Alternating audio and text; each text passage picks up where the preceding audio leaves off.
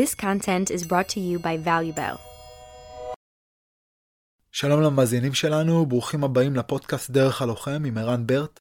היום נפגוש את uh, דדי חנוך. דדי הוא איש ביטחון, יוצא שירות הביטחון הכללי. במהלך השירות שלו מילא דדי מספר תפקידי אבטחה וניהול, הן ביחידה לאבטחת אישים והן בתפקידי רוחב ומטה. Uh, באחד התפקידים שלו uh, דדי ניהל או שימש כקצין אבטחה של השגרירות הישראלית בקהיר. הוא נאלץ אה, לנהל ולפקד על מספר אירועי קיצון, על מספר לוחמים ומאבטחים במהלך אה, מהפכת תחריר. בפרק הזה אנחנו נדבר על חלק מהאירועים האלו, על התובנות, על ההכרעות של מפקד ולוחם בסיטואציות שנוגעות בקצה, על היכולת שלו לתפקד אה, ולשמור על איזשהו center פנימי למול מציאות כאוטית. אני מאוד מאוד שמח לפגוש אותך, דדי. גם אני.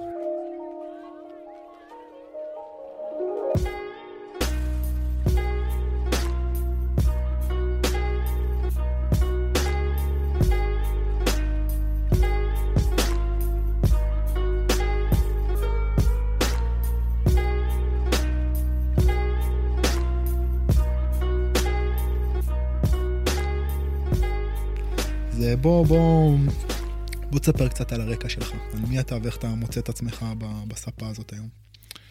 אה, הרקע הוא רקע מאוד מאוד מגוון מבחינתי, אבל בחיים הבוגרים, אה, כמו שאמרת, אני אה, עבדתי את רוב שנותיי הבוגרות בשירות ביטחון כללי, בתחומי האבטחה, תחומי הביטחון, במגוון של תחומים, אבטחת אישים הרבה שנים, אחרי זה אבטחת שגרירויות, אבטחה בחו"ל בכלל, תעופה, אל על, הייתי בחו"ל מספר שנים.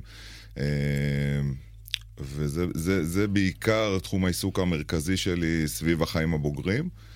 אמ, ועולם הלחימה הוא, הוא עולם שנגלה בפניי איפשהו בצבא, אמ, ורק בגיל יותר מאוחר הפכתי אותו גם לתחביב. זאת אומרת, זה היה המון שנים אה, משהו שהעיסוק דרש, אה, ובאיזשהו שלב אה, ראיתי לנכון שגם הפנאי שלי מחייב את זה, mm-hmm. וזה השלים לי איזשהו, איזשהו צד שהיה חסר לי כנראה לאורך השנים. אני, אני הרבה, הרבה חבר'ה שאני פוגש, גם מתחום של, אה, אתה יודע, כאילו, שירות ביטחון, לא יודע אם אה, חבר'ה ממוסד, חבר'ה מצה"ל, שמגיעים אחרי שנים של אה, אימוני לחימה, מה שנקרא ריאליטי בייס, כאילו, שכל ה, הלחימה היא בעצם מבוססת, יש להם איזושהי שריטה במקום הזה, הרבה אנשים דווקא לא נכנסים לתחום של הלחימה כתחביב או כדרך חיים, כלומר, הלחימה שלהם היא כמקצוע, היא מנותקת קצת מהלחימה כדרך חיים. במיוחד אה, דיברנו על זה עם אורחים אחרים שהיו פה, במיוחד בגלל איך שעושים את זה לפעמים. Mm-hmm. שורטים אותך, מכניסים שם איזושהי שריטה, אה, כאילו כדי לייצר לך איזשהו סוג של אה, מנגנון תגובה או מנגנון התנהלות מסוים במצבי משבר, אבל הוא משפיע על החיים שלך, ואז אתה לא רוצה יותר למצוא את עצמך בתוך נכון. הדבר הזה. האימוני לחימה בעיקר, אני קורא לזה אימוני לחימה במצבי משבר. זאת אומרת, אתה, אתה, האימון הוא תמיד יהיה בסביבה משברית. סביבה משברית עם לחץ, עם, עם המון פעילות, עם המון עוצמה, שאתה לא, לא באמת שולט בדברים, ככה וככה יראו תרחישי חירום במציאות. והרעיון הוא להרכין אותך לתוך תרחישי החירום. לחלק גדול מהאנשים זה סוג של אה, אירוע לא פשוט. Mm. אה, כי אתה מוכנס, אתה נזרק למעשה, זה לא מוכנס, אתה נזרק לתוך סיטואציה שאין לך בה שום שליטה, אה, ואתה צריך להיות ב-100% מהיכולת שלך ל peak מאוד מאוד קצר. Mm. ואצל אנשים מסוימים זה יוצר אצלם סוג של סטרס. אני זוכר ממש אנשים שהיו בלחץ מהאימונים, המושג הזה קרבות זירה, שזה בגדול שתי דקות של sparring מאוד מאוד חזק. כן? אין קרב, שם... קרב של קרב חזק. שהוא באמת אתה לא שולט בו, אתה זורק את כל מה שאתה יכול בשתי דקות האלה. היו אנשים שהיו ממש אה, מתהפכת להם הבטן לפני אימון כזה. כאוטי לגמרי. אני, אני זוכר מהתקופה של, ה, של התחרויות, תמיד... Uh, היינו צוחקים על זה, המתחרים, איזה, איזה חדר זה החדר הכי אה, עסוק באיצטדיון, זה השירותים. כן. כולם, כולם רצים לשירותים לא, לפני. זה ממש ככה. כי הגוף שלך מגיב לזה, כן. באמת. זה עוד מתחבר אצלי בכלל, ב... אני פעם ראשונה שחוויתי ממש לחימה, הייתה בצבא. זאת אומרת, הייתי, שיחקתי כדוריד לפני הצבא, שזה ספורט מאוד, אה, אפשר להגיד, אלים. זאת אומרת, יש שם המון מגע, מאוד. המון מגע, המון, אפשר להגיד גם אלימות לפעמים, אבל זה לא אלימות של אומנת לחימה או לחימה ממש. אז המגע או הכאב לא היה זר לי. ובצבא, בלוטר, אה, שם הרגשתי גם את הפחד מהמהלכים, זאת אומרת, ממש מכניסים בך סוג של פחד. וזה היה לוטר בתקופה שלא היו כללי. אה, כללים, הגבלות. היית קם בבוקר, ואתה אומר שירותים, רק מהחשיבה על האימון קרב מגע של אחרי צהריים, היית רץ לשירותים עוד בבוקר. זאת אומרת, זה היה שם ממש, ממש פחד. סטרס כן. כל הזמן. ו- ודווקא הסיפור שלך, שאני מכיר אותו, הוא, הוא מאוד מאוד מעניין במובן הזה, כי אה, באמת במהלך השירות שלך מצאת את עצמך באיזושהי נקודה שהיא נקודת קצה, שרוב האנשים, אה, אתה יודע, זה, זה, זה, זה, זה מרגיש אולי קצת כמו סרט, כאילו, הסיפור שלך. אה, ודווקא בקונטקסט הזה, אני אשמח אם תשתף את זה, עם, תשתף את הסיפור שלך עם המאזינים שלנו, ו- ודווקא הדבר הזה, הסיפור הזה, מאפשר איזושהי נקודת בוחן, בוחן ביחס למה שקורה באמת, ובין איך שמכינים אותנו למה שאמור לקרות באמת. אז אה, בוא, בוא, בוא תתן לנו ככה איזה... אז uh, באמת uh, רצה הגורל, או יותר נכון רצו המנהלים שלי, שאני אוצב כקב"ט של השגרירות במצרים. ש- שאנחנו אומרים קב"ט, מה, מה בעצם אתה... קב"ט, קב"ט למעשה זה קצין הביטחון של השגרירות, למעשה של כל המשלחת הישראלית. כשבמצרים זו אופרציה מאוד מאוד רחבה, אז אה, אתה אחראי על אבטחה של אה, כ-90 ישראלים שנמצאים שם, אבטחה של השגרירות, אבטחה של שכונת המגורים, טיסות, ו- טיסות וב- אל על. בעצם, בעצם יש פה איזשהו אה, אה, התערבבות של חיים, אה, בוא נקרא לזה ממלכתיים, אבטח, אבטחתיים, ובין חיים רגילים. כן. כי בעצם אתה כ... אה, כאיש ביטחון אתה בעצם איש, איש של שירות ביטחון כללי, שאחראי על אזרחים עובדי משרד החוץ. כן, אתה למעשה סוג של מושאל למשרד החוץ לטובת הפרק הזמן הזה. אה, אתה מביא איתך את כל הניסיון המבצעי, הפיקודי, הניהולי, משירות ביטחון כללי. אחרי ומי- שהיית בשטח, כן. כלוחם, כמנהל, כמפקד, אתה מגיע בעצם לעשות איזה... ומיישם אותו, ב- מיישם אותו במצרים, או בשגרירות אחרת שאתה מוצב. שזה בדרך כלל תפקיד אה, כיפי כזה, כי לא אמור להיות. אז זהו, אז הרבה חבר'ה מהשירות שהיו יוצאים לתפקיד הזה היו בוחרים או נותנים להם לבחור איזשהו מקום אטרקטיבי שהוא ככה סוג של אתנחתא לחיים המקצועיים. אה, ואצלי, עוד פעם, אמרתי, יצא ככה שמצרים קרה לי. אה, באת עם המזוודות לנו- של הנופש, כאילו? לגמרי, לגמרי. זה, אתה יודע, זה, זה היה משבר בכלל ברמה התפיסתית, שאתה רוצה להגיע למקום מסוים, ואתה יודע שכל מי שקדם לך בגדול הגיע לאן שהוא רצה, כי, כי ככה זה היה מקובל, ופתאום לך אומרים לא. לך אומרים לא, אתה הולך למצרים. וזה משהו שהוא בכלל לא היה, לא היה רלוונטי מבחינתנו. כאילו אם אתה בעצם הולך, בוא נגיד עכשיו קיבלת איזה תפקיד ללכת לבלגיה, או ללכת ל- ל- ללונדון, או ללכת ל- לצ'ילה, אתה פחות או יותר במקום סבבה. כלומר, כן. אתה עובד וזה, אבל זה לא עכשיו האחים המוסלמים על הראש. בדיוק, וצריך להבין שמצרים זה לא בגלל שלא נעים שם, זה לא בגלל שלא כיף לחיות שם, שאין איפה, אין קניונים ואין איפה לעשות שופינג, זה לא העניין. היא מדינה קשה שקשה לחיות בה לכשעצמה, אבל אותי מה שהטריד זה רמת איום מטורפת על ישראלים, ברמה של מודיעין מיידי קונקרטי. וזה לא פשוט לראות בתור uh, מנהל אבטחה, להסתכל על המשימות שלך של בוקר למחרת ולראות את הילדים שלך או את אשתך ברשימת המאובטחים. זה אירוע לא פשוט. זאת אומרת, לאורך כל החיים הבוגרים שלי, גם צבא וגם לאחר מכן, ידעתי שאני, יש לי איזה רמת סיכון מסוימת, אבל המשפחה בעורף, בבית, מוגנת, בטוחה, חיה את החיים שלה. אף פעם לא היית מעורב רגשית בתוך המשימה. בדיוק, ופתאום כשאתה יורד עם הילדים שלך אה, לנסוע לקניות בסופר, אז צריך לבדוק את האוטו ולסרוק את הרכב שלא התמידו לך איזה מטען מתחת לרכב, וזה הכל מתערבב, האישי והמקצועי מתערבב.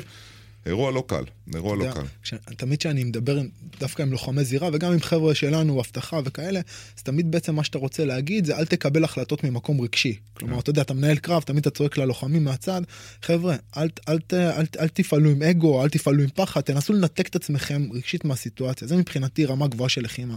שבן אדם נמצא בתוך איזה מצב שהוא חצי מדיטטיבי, הוא לוקח את ההחלטות ממקום אה, מאוד מכוון, ופתאום אתה בתוך הסיטואציה הזאת, אתה בעצם עובר לשם עם המשפחה, והכל מעורבב. כי זה- הכל, הכל מעורבב, הכל קשה. אה, האישי קשה, המקצועי קשה. אה, יש פה אספקט ניהולי מאוד מאוד מורכב, אה, אתגר לא פשוט, שאני נהנה מהאתגר הזה סך הכל. זה, אני, זאת אומרת, זה מאתגר אותי, אז אני מוצא בזה סוג של עניין ו- וחוויה, אבל כל הזמן יש ברקע את הפחד האישי, החשש האישי, אה, וזה דברים שלא הרגשתי אף פעם, זאת אומרת, אף פעם לא, לא התמודדתי עם חשש אישי. קמת בבוקר וחשבת מה יקרה לילדים. כן, או שאתה נמצא, ב, נמצא בשדה התעופה והמשפחה בבית ואתה אתה מרגיש איזה סוג של סטרס או פחד שהוא לא עליך. אה, וזה קשה. זה קשה, זה מסית, זה מסיח אותך, אתה כל הזמן נלחם בזה, אה, ויש פה איזה, איזה עניין מנטלי מאוד מאוד משמעותי של איך אתה... איך אתה מתרגם לעצמך כל הזמן את הדברים בראש, ולא לא, לא במקום של הדחקה, כי הכי קל זה להדחיק.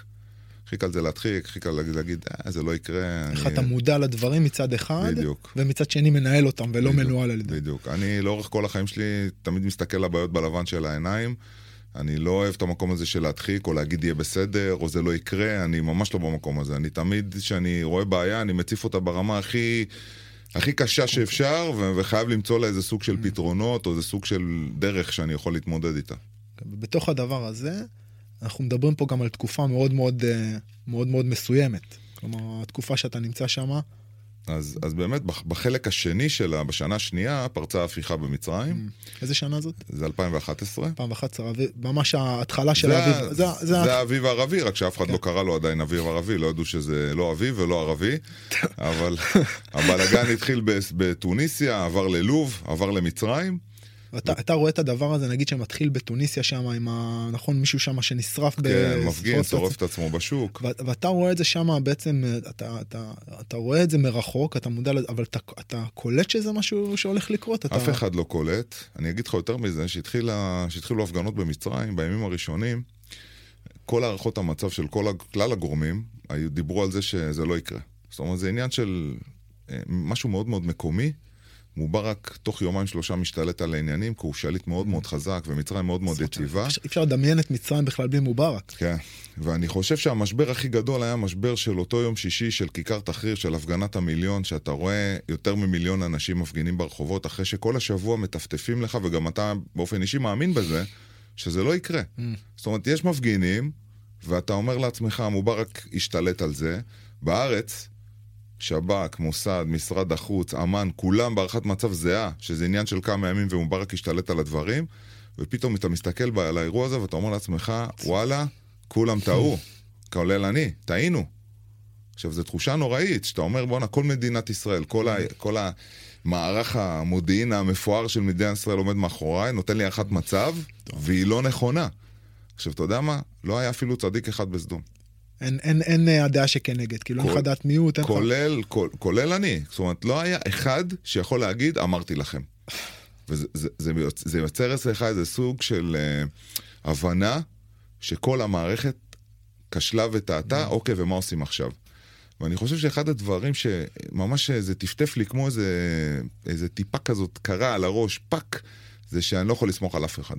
אתה לבד. ברגעים הראשונים שראיתי את התמונות, אמרתי לעצמי, טוב דדי, מעכשיו אתה לא לבד, אבל אתה צריך לקבל החלטות לבד. Mm. אתה צריך לעשות הכל לפי איך שאתה רואה את הדברים. אתה לא יכול לסמוך על אף אחד. לא כי, לא כי הם מזלזלים, לא כי הם לא רוצים. כי יש פה איזה ניתוק מסוים, שהם לא, לא מצליחים לראות מעבר ל... בתוך. scenario חדש לגמרי, זה לא, זה לא מה שהיה. נכון. ומהרגע הזה, כל הדרך שלי להסתכל על דברים הייתה שונה, הייתה יותר, הרבה יותר, אה, אפשר להגיד, אפילו פסימית באיזשהו אופן. והאירועים התחילו להתגלגל פשוט אחד אחרי השני בקצב מסחרר. זאת אומרת, זה רצף של אירועים, שנגיד כל אירוע לכשעצמו הוא אירוע דרמטי. וחטפנו שם 48 שעות של אירועים מתגלגלים, אירועים אלימים, אירועי ירי, אה, אה, תקיפה של אז השגרירות. חכה, אז חכה. אז בוא, בוא, בוא, תספר, תוליך אותנו בתוך הדבר הזה, כי עוד פעם, אנחנו נכנסים פה לאיזה סרט, אה, סרט הוליוודי עכשיו.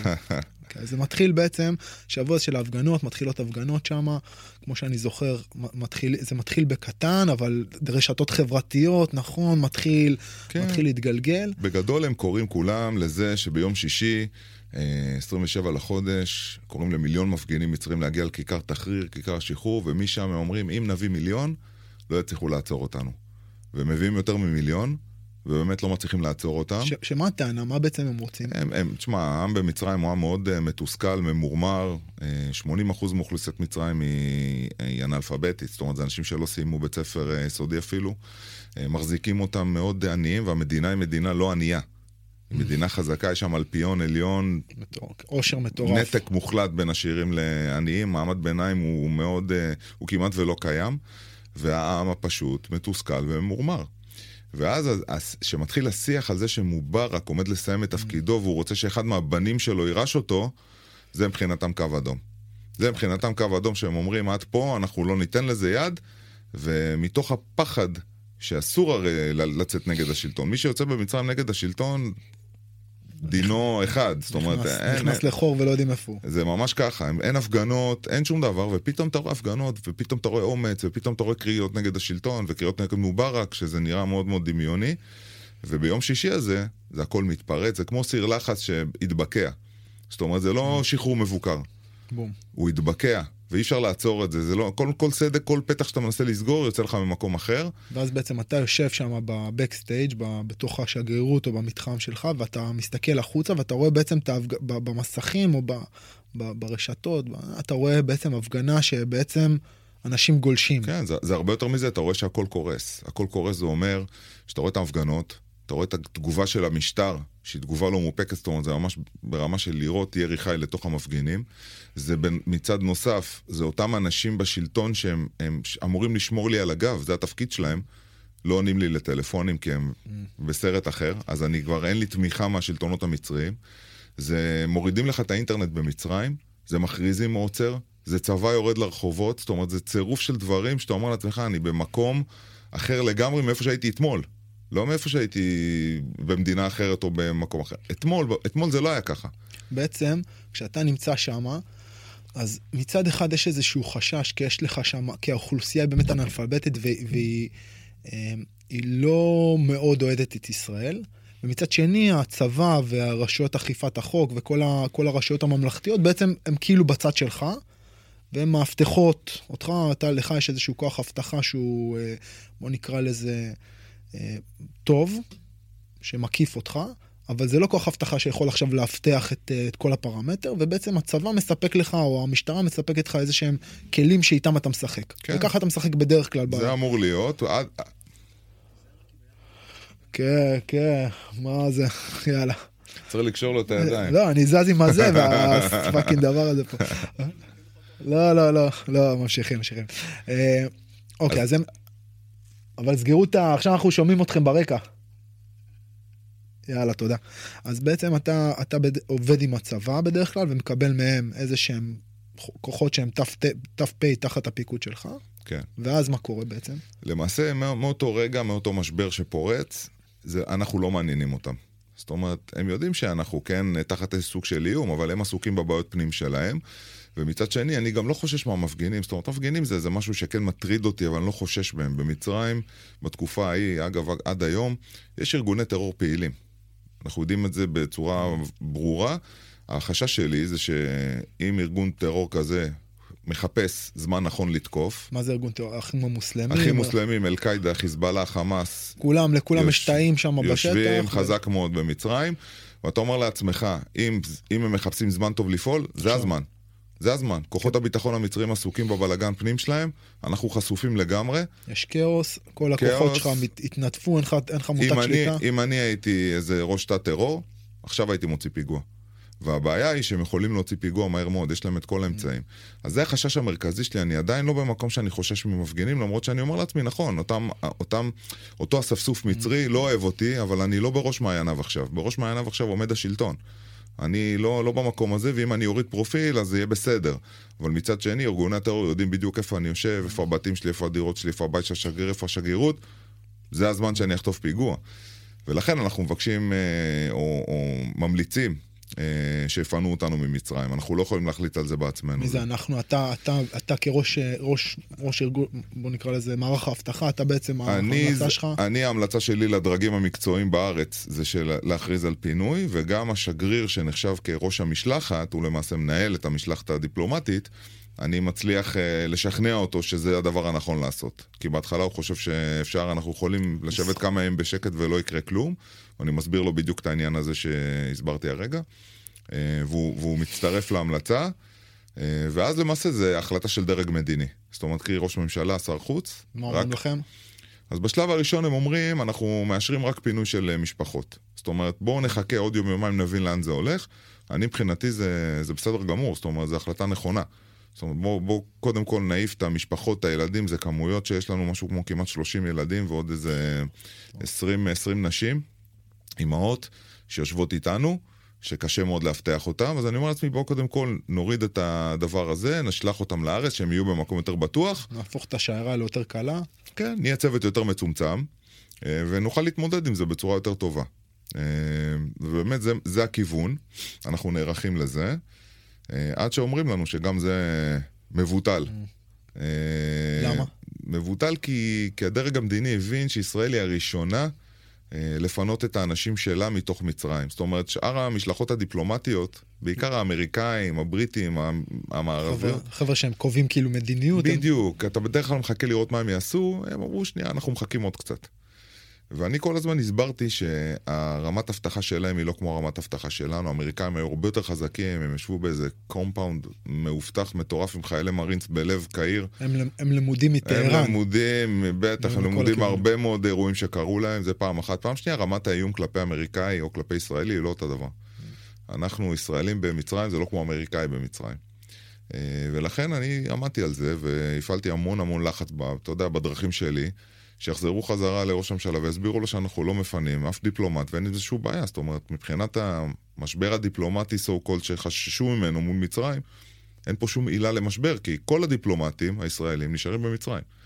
ובאמת אחרי כמה שעות של ככה משא ומתן וטלפונים ושיחות אה, לא פשוטות, אז באמת אישרו את הפינוי הזה והצלחנו להעיף את המשפחות חזרה לארץ.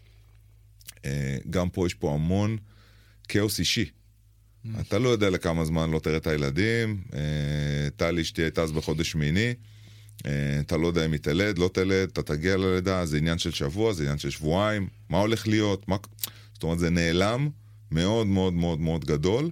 אה, ואני לא חושב שיש הרבה אנשים שמרגישים נעלם כל כך גדול בחיים האישיים שלהם. זאת אומרת, ברמה של ניתוק מהמשפחה, כן, אתה יודע, חוסר, יש... חוסר שליטה מוחלט. יש חוסר שליטה ברמה העסקית, יש חוסר שליטה ברמה המקצועית, יש פתאום שינוי קריירה, אבל משהו שהוא בתוך המשפחה, שהוא לא בגדר אסון, שאתה קרה מקרה ואתה אומר, אוקיי, זה המקרה, בוא עכשיו אני יודע, או אני מנסה, לפ... יש פה נעלם, מתמשך. המשפחה עוזבת, כן. ואתה לא יודע איך זה ייראה מחר, אתה לא יודע איך זה ייראה עוד שלושה ימים, אתה לא יודע איך זה ייראה עוד שבוע, אתה גם לא יודע מה אתה הולך לעבור באותם רגעים. אתה מודע לזה שאתה בתוך uh, מוד לחימה עכשיו? כאילו שזה מצב לחימה? כן, אני, אני, אני חושב ש... נגיע לזה עוד מעט, אני חושב אבל שאחד היתרונות שלי לאורך החיים, זה היכולת לקבל החלטות מתוך, אמרתי לך את זה מקודם, מתוך להסתכל על הדברים נכוחה. לא, לא, לא לייפות לא אותם. לא אופטימיות יתר. לא ולא... אופטימיות, זאת אומרת להגיד לעצמך, אני עכשיו באירוע.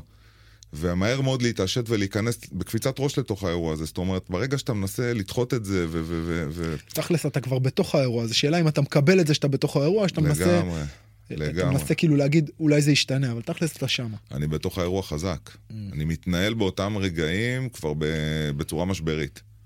זה, אתה יותר קצר, הקווים יותר קצרים, אתה פחות טולרנטי למסיחים, אתה מתרכז בדברים שלך, אה, אתה עובר יותר למתאר, אפשר להגיד מתאר צבאי בגישה, בדרך, כן. בדרך שאתה מתנהל. אה, הכל נהיה גם הרבה יותר מבצעי, אה, הסכנה, רמת האיום עולה.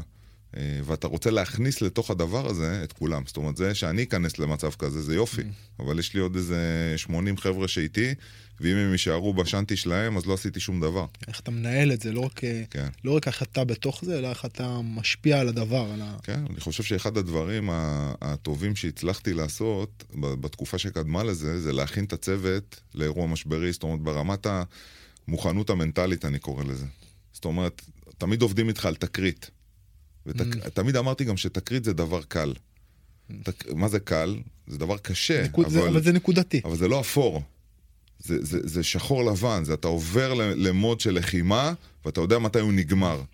אירוע כזה, אתה במצב אפור כהה, מתמשך. ואתה אתה, אתה מתקשה להבין איך, זה, איך נכון לתפקד. Mm. אז זאת אומרת, אתה יכול להיכנס למצב של לחימה, כמה זמן תחזיק במצב של לחימה, פעם אחת. פעם שנייה, האם זה נכון, האם אתה לא משדר לסביבה שלך לוחמנות שעלולה גם להוביל לאיזה סוג של איום יותר גבוה עליך, זאת אומרת, אתה, אתה מנסה להבין מה נכון לעשות. ואם מעניין. אתה לא מוכן מנטלית לדבר הזה, אתה עלול לגרום למצב שיחמיר את הסיטואציה שאתה נמצא בה.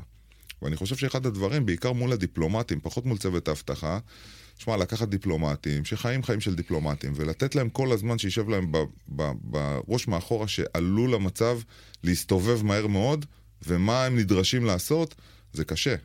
זה ממש הכנה סיזיפית, אני זוכר שבפעמים הראשונות אומרים לי, מה אתה כל הזמן מפחיד אותנו, אתה כל הזמן מאיים עלינו, אתה כל הזמן אומר לנו שיקרו דברים, ואתה קודם כל צריך להאמין בזה, פעם אחת. פעם שנייה, אתה גם צריך להביא אותם למקום שגם הם יאמינו בזה. ואני חושב שמהרגע שפרצו האירועים, אתה ראית איך שורה של דיפלומטים מיישרים קו כן. ועובדים בצורה מבצעית. המבט משתנה, כי פתאום המציאות עליהם. כן, כן. אוקיי, אז, אז בעצם יש את הצעדה, החבר'ה, המשפחות מפונות החוצה, ומה קורה?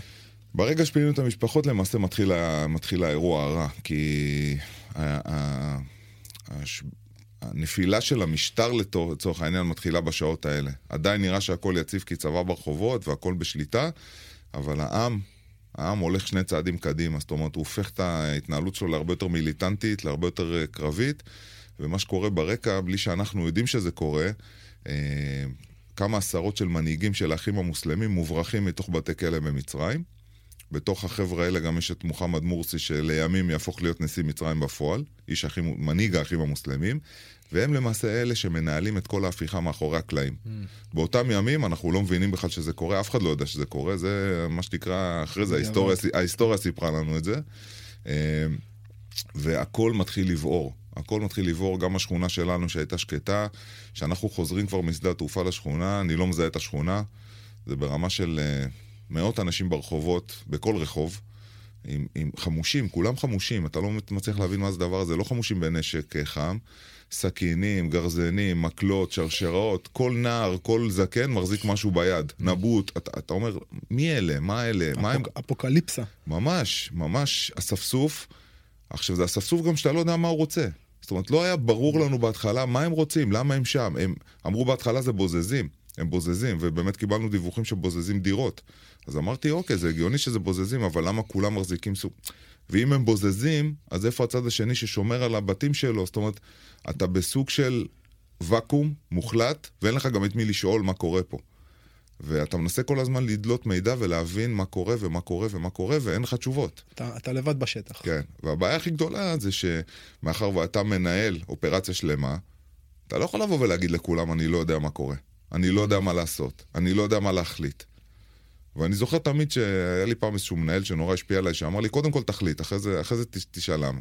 קודם כל. תחליט. ו- וזה משהו שנורא עזר לי, כי זה לא להחליט ממקום פזיז. זה להחליט ממקום שאנשים יבינו שיש מי שמקבל את ההחלטה. קודם כל שתהיה החלטה. ואתה אומר שעדיף אפילו לקבל החלטה שבדיעבד היא לא הייתה אולי ההחלטה הכי טובה, אבל עדיף לקבל אותה עכשיו אני, מאשר... אני מאוד מאמין שעדיף לזוז, עדיף להיות בתנועה מאשר לעמוד. זאת אומרת, כשאתה עומד, אגב, זה מאוד מתחבר גם לקרב.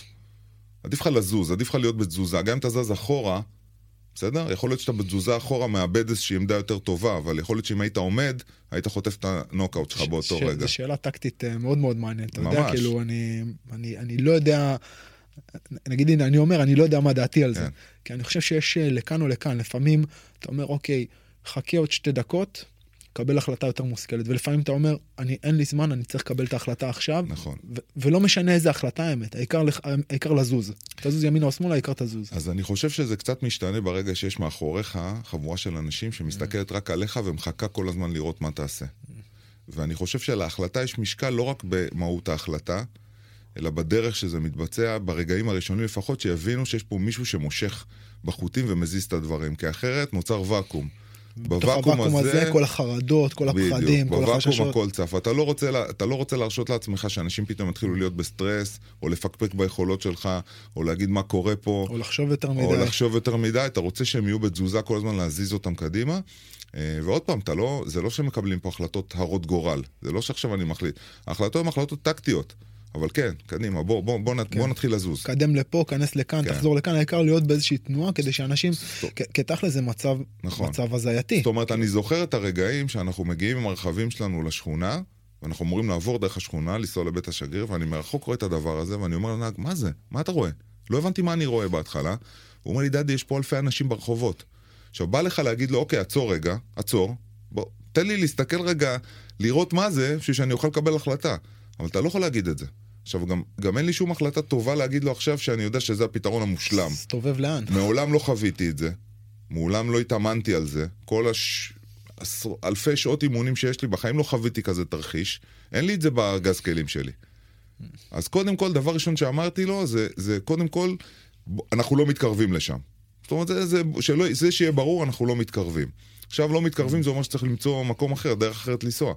אז אוקיי, ישר אתה מריץ בראש את התרחישים, אתה אומר לו, לא, סע מכאן, סע מכאן, נתת איזה שתיים, שלוש הוראות, וכולם הבינו באותו רגע שיש פה מישהו שמנהל את האירוע. יש מפקד על ה... כן, יש מפקד לאירוע. עכשיו, אם זה היה קורה הפוך, והייתי אומר לו, עצור, עצור שנייה, תן לי רגע לראות מה עושים. תן לי להתקשר למישהו. זה, זה שעון חול שהפכת אותו, והוא לא זורם בצורה ליניארית, הוא זורם נגדך, הוא, הוא mm. כאילו מייצר אצלך גם סטרס, כי אתה מרגיש כל הזמן צורך לייצר אה, אה, החלטה. כן. עכשיו צריך לזכור גם את הקונטקסט, הקונטקסט הוא קונטקסט מבצעי, ביטחוני, זה לא עולם mm. פיננסי שאתה יושב כן. בבנק ואומר, שנייה רגע, אני רוצה לבחון עוד כמה אקסלים בשביל לקבל החלטה כן. יותר מושכלת. מסתכלים עליך כולם, וכולם מבינים גם שבאותו רגע, אתה זה שאמור לתת את ההחלטה, אתה זה שאמור לתת את הפתרון. קדימה, דבר, דבר. ואתה מדבר, ואם אתה לא מדבר, אז, אתה, אז נוצרת פה איזושהי בעיה, וזה היה אירוע קל. זה היה אירוע קליל. זאת אומרת, ברצף האירועים שאנחנו נכנסים אליו זה אירוע קליל. אנחנו מגיעים ל, ל, לאותו יעד שחילצנו אליו, שזה הבית של השגריר, שהוא היה אמור להיות בית מאוד מאובטח, עם איזה 50 שוטרים. אנחנו מגלים שכל השוטרים ברחו, נשארנו לבד. אין לך יכולת לשנות את ההחלטה הזאת, זה לא תלוי בי בכלל, אין לי מי לדבר גם. אתה מתקשר כאילו ל... אין לי מי להתקשר כי לא עונים לי. אני לבד. כלומר, כל האנשי קשר שלך בצבא, במשטרה, כן. בממשלה, כולם מנתקים את הטלפונים. נטישה אין, מוחלטת. אין לך עם מי לדבר. נטישה מוחלטת. מטורף. אה, ועוד פעם, החבר'ה מסתכלים עליך. מה עושים עכשיו? זאת אומרת, אין לנו mm. שוטרים, מה עושים? אתה צריך גם לייצר פה איזושהי החלטה. אז אוקיי, אז אנחנו נעשה את זה בעצמנו. אז אם חשבנו שנצטרך להחזיק נגיד 2-3 עמדות נוספות, אז אנחנו צריכים להחזיק 10 עמדות. אז עושים תדריך מחדש ומארגנים את הכוחות מחדש. ואני חושב שברגעים האלה, בשעה הזאתי, מה שנשתל שם אצל האנשים שהיו סביבי, זה את ההבנה שאפשר, לס... זאת אומרת, ידענו שאפשר לסמוך על דדי, אבל עכשיו במבחן הזה, זה בסדר, אוקיי. בעצם כל, גם כל סיטואציה כזאת הופכת להיות איזשהו מבחן לך ברמה הפיקודית, וזה משפיע על ההוויה של אנשים למולך. כי אם אתה, אם אתה כושל בדבר הזה, אם מסתכלים עליך, אומרים רק שנייה, מה זה זה? זה היסוס הדבר הזה, כן. או זה חוסר ביטחון? בום, אתה, נכון. אתה מאבד אה, חברים מהכוח. נכון. וברגע שאתה לוקח את ההחלטות ויש איזושהי הוויה שמנהלת את זה ואתה משדר איזשהו קור רוח וביטחון ולא נכנס להיסטריה ואתה משדר בעצם אנחנו הולכים לעבור את זה, אז הכוח מתמצק מאחוריך. נכון. לא רק זה, גם בגלל שאתה במוד שהוא מוד מבצעי מאוד, פתאום הפוליטיקלי קורקט מוזז הצידה. Mm. מה זה אומר?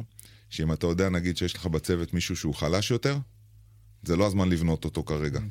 אתה פשוט מוריד ממנו עומס. ומעמיס על החבר'ה שאתה יודע שאתה יכול להעמיס עליהם. מסתכל להם בעיניים, ואומר, והכל כאילו, הכל כאילו... הכל שקוף. כן. זאת אומרת, זה שלב שבו אתה נבחן גם ברמת ההיכרות עם האנשים, ברמת היכולת שלך לסמוך על אנשים, ברמת היכולת שלך לשחרר, אי אפשר לעשות הכל לבד. ואז אתה באמת, אתה אומר לעצמך, אוקיי, צוות, כצוות, יש בו גם חוליות חלשות. וכרגע אין לנו זמן לחוליות חלשות, אז אתה צריך את החוליות החלשות האלה לשים בנקודות באמת שלא ייווצר שם איזשהו נזק, מבלי גם לפרק אותם. בלי, בלי לפגוע באנשים. אז אתה, אתה עובד מאוד מאוד קצר, ואתה מעמיס על האנשים שאתה יודע שאתה יכול להעמיס עליהם ויכול לסמוך עליהם, ואנשים שפחות, אה, אז אתה נותן להם משימות שיתאימו, בשביל שלא ייווצר לך מצב שהוא מצב, אה, מצב משברי. אה, ואז אני מקבל טלפון שהוא, שהוא אירוע, זאת אומרת, זה טלפון מאחד הדיפלומטים שעדיין נשאר, נשאר בבית שלו, הוא לא איתנו, לא הגיע איתנו בכלל לשדה תעופה, כי המשפחה שלו הייתה בארץ, והוא בטלפון היסטרי. בוכה, ממש בוכה היסטרי. לא מצליח להבין מילה ממה שהוא אומר לי, ואני מבקש לדבר עם uh, מפתח שנמצא איתו, והמפתח מדבר איתי בלחש, ואני מבין שקורה משהו, והוא מסביר לי שיש בוזזים שכבר נמצאים בתוך הבית שלהם, לא בתוך הדירה, בתוך הבניין שלהם, וזה עניין של זמן עד שהם uh, ייכנסו להם לבית. ממש, ואני... ממש תסריט מסרט אימה, כאילו, ממש, כאילו הבוזזים עוברים דירה דירה. ממש, ועכשיו אתה בראש אומר, אוקיי, התסריט רץ לי בראש, ואני רואה ממש את האנשים נכנסים לתוך הבית, טוב. וכמו שאמרתי לך מקודם, אני רואה את זה רק, רק פסימי, זאת אומרת, אני לא רואה את זה שהם נכנסים, שותים קפה והולכים. לא, הם לא. נכנסים ויש שם אירוע משברי, ובאירוע המשברי הזה המאבטח יעשה את מה שהוא יודע לעשות, ומה שהוא מיומן לעשות. אין לו כלים עכשיו דיפלומטיים, הוא לא הולך לנהל את המשא ומתן, הוא יודע לשלוף. זה בחור צעיר, חמוש, עם אדרנלין, שאם מישהו עכשיו פורץ לו לבית, הסיכוי שלו לנהל את המשבר הזה בדרכי נועם ושלום הוא נמוך. הוא נמוך.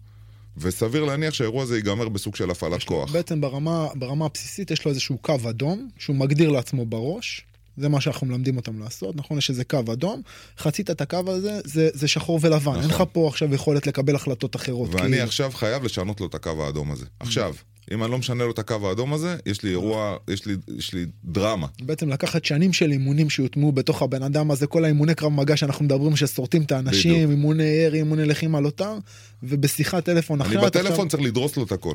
ואם אני לא מצליח לדרוס לו את הכל, ו- ופורצים לו לבית, הלך. א- אנ- אנחנו, זה לינץ'. זאת אומרת, זה... ואם נהרג הדיפלומט הזה, או אם משהו קורה, זה הופך להיות אה, סצנה, סצנה מדינית בכלל. אני בכלל לא חושב על זה, אני חושב על זה שאם עכשיו הם, הם בבית פותחים באיזשהו תרחיש לחימתי, באיזשהו שלב הכדורים ייגמרו, כי בסך הכל יש לו שלוש מחסניות, האספסוף ברחוב יעשה בהם לינץ', אני ממש רואה את התמונות של הלינץ' ברמאללה ב- מול העיניים שלי, ואחרי עשר דקות הם אצלנו, אנחנו 700 מטר משם, אז כי הם יודעים איפה אנחנו. ונגמר הסיפור שלנו, אין מי שיעזור לי, אין מי שיגיע לתגבר אותי, אני לבד, זה לא, שאתה לוחץ, זה לא שאתה לוחץ על, הק, על, על הקשר בדיוק. וסרט מטכ"ל מגיע מרחץ דמים שאין לי איך לצאת ממנו, וזה יקרה. ו- ובגלל זה בשיחת טלפון הזאת אני אומר לו דבר מאוד פשוט, אתה לא נלחם נקודה. זאת אומרת, גם אם פורצים לכם לבית, זה בסדר, תכינו שקית, בשקית הזאת שימו כסף מזומן, תכשיטים, חפצים מקרי ערך, שעונים, מה שיש לכם בדירה, פרצו לכם לבית כדי לגנוב, תנו להם את הכל, ותגידו לנו, תעזבו אותנו בשקט. אם הם נכנסו בשביל לגנוב, הם יהיו מבסוטים, זה שלל טוב. אם הם נכנסו בשביל לפגוע בכם, אתם נלחמים עד הכדור האחרון שלכם, מתוך הנחה ברורה שאני לא יכול להגיע לתגבר אתכם. עכשיו, רק להגיד את המשפט הזה, זה, זה, זה, זה משהו שאתה אתה, אתה מתקפל מבפנים. זה לשנות את ה-DNA שלך. ב- מה ב- זה אני לא יכול להגיע? עכשיו, ברור לי שאני לא יכול להגיע, לא כי אני לא רוצה, אין לי דרך, עם כל מה שקורה ברחובות, אין לי דרך להגיע אליהם תוך אה, דקה שזה קורה. אתה לא יודע, אתה לא יודע בכלל כמה מחסומים יש לך בדרך, איזה אספסוף. אני, אתה אני צריך ראיתי. מה הולך ברחובות, אין לי סיכוי בכלל. ואז אמרתי, אולי דרך זה שאני אומר למאבטח שאני לא אוכל להגיע אליו, הוא יבין שהוא צריך להיות מאוד מאוד מאופק ועם שיקול דעת מטורף בהיבטים האלה. למזלנו לא פורצים להם לתוך הדירות. אה, אבל מה שכן, אני, אני מהר מאוד מחליט שאני חייב להביא את החבר'ה האלה חזרה אלינו, לקנוס אותם חייב אלינו. לכנס את כולם. חייב. אני אומר את זה אפילו לסגן שלי באותו רגע, תקשיב, אם אנחנו לא מביאים אותם אלינו, היום בלילה יש לנו אנשים מתים. זאת אומרת, זה היה המשפט. זאת אומרת, זה מה שעמד לי בראש. עכשיו, אחרי זה, אתה יודע, יצא לי המון לחשוב על קבלת ההחלטות ב- באירוע הזה. היא קבלת החלטות רגשית. זאת אומרת, לוגית, אתה אומר לעצמך, למה דווקא שייכנסו להם לדירות? זאת אומרת, למה שזה יקרה? ואם זה יקרה, אז יש שם מישהו שיודע להתנ... אתה לא חושב על זה. זה, זה רגשי לחלוטין. אני מודה שהתמונות של הלינץ' ברמאללה הדהדו לי מול הפרצוף, ואני אמרתי לעצמי, לא במשמרת שלי. לא קורה לי במשמרת שאני מקבל טלפון ואני יושב פה ואני לא יכול להגיע למקום הזה בכלל. אז אה, פשוט לקחנו את הרכבים, עלינו על הרכבים. מבחינתך זה להפסיד, אה, כאילו, לכנס את כולם, זה כאילו להפסיד איזה עמדה טקטית במרחב, מבחינת זה לא.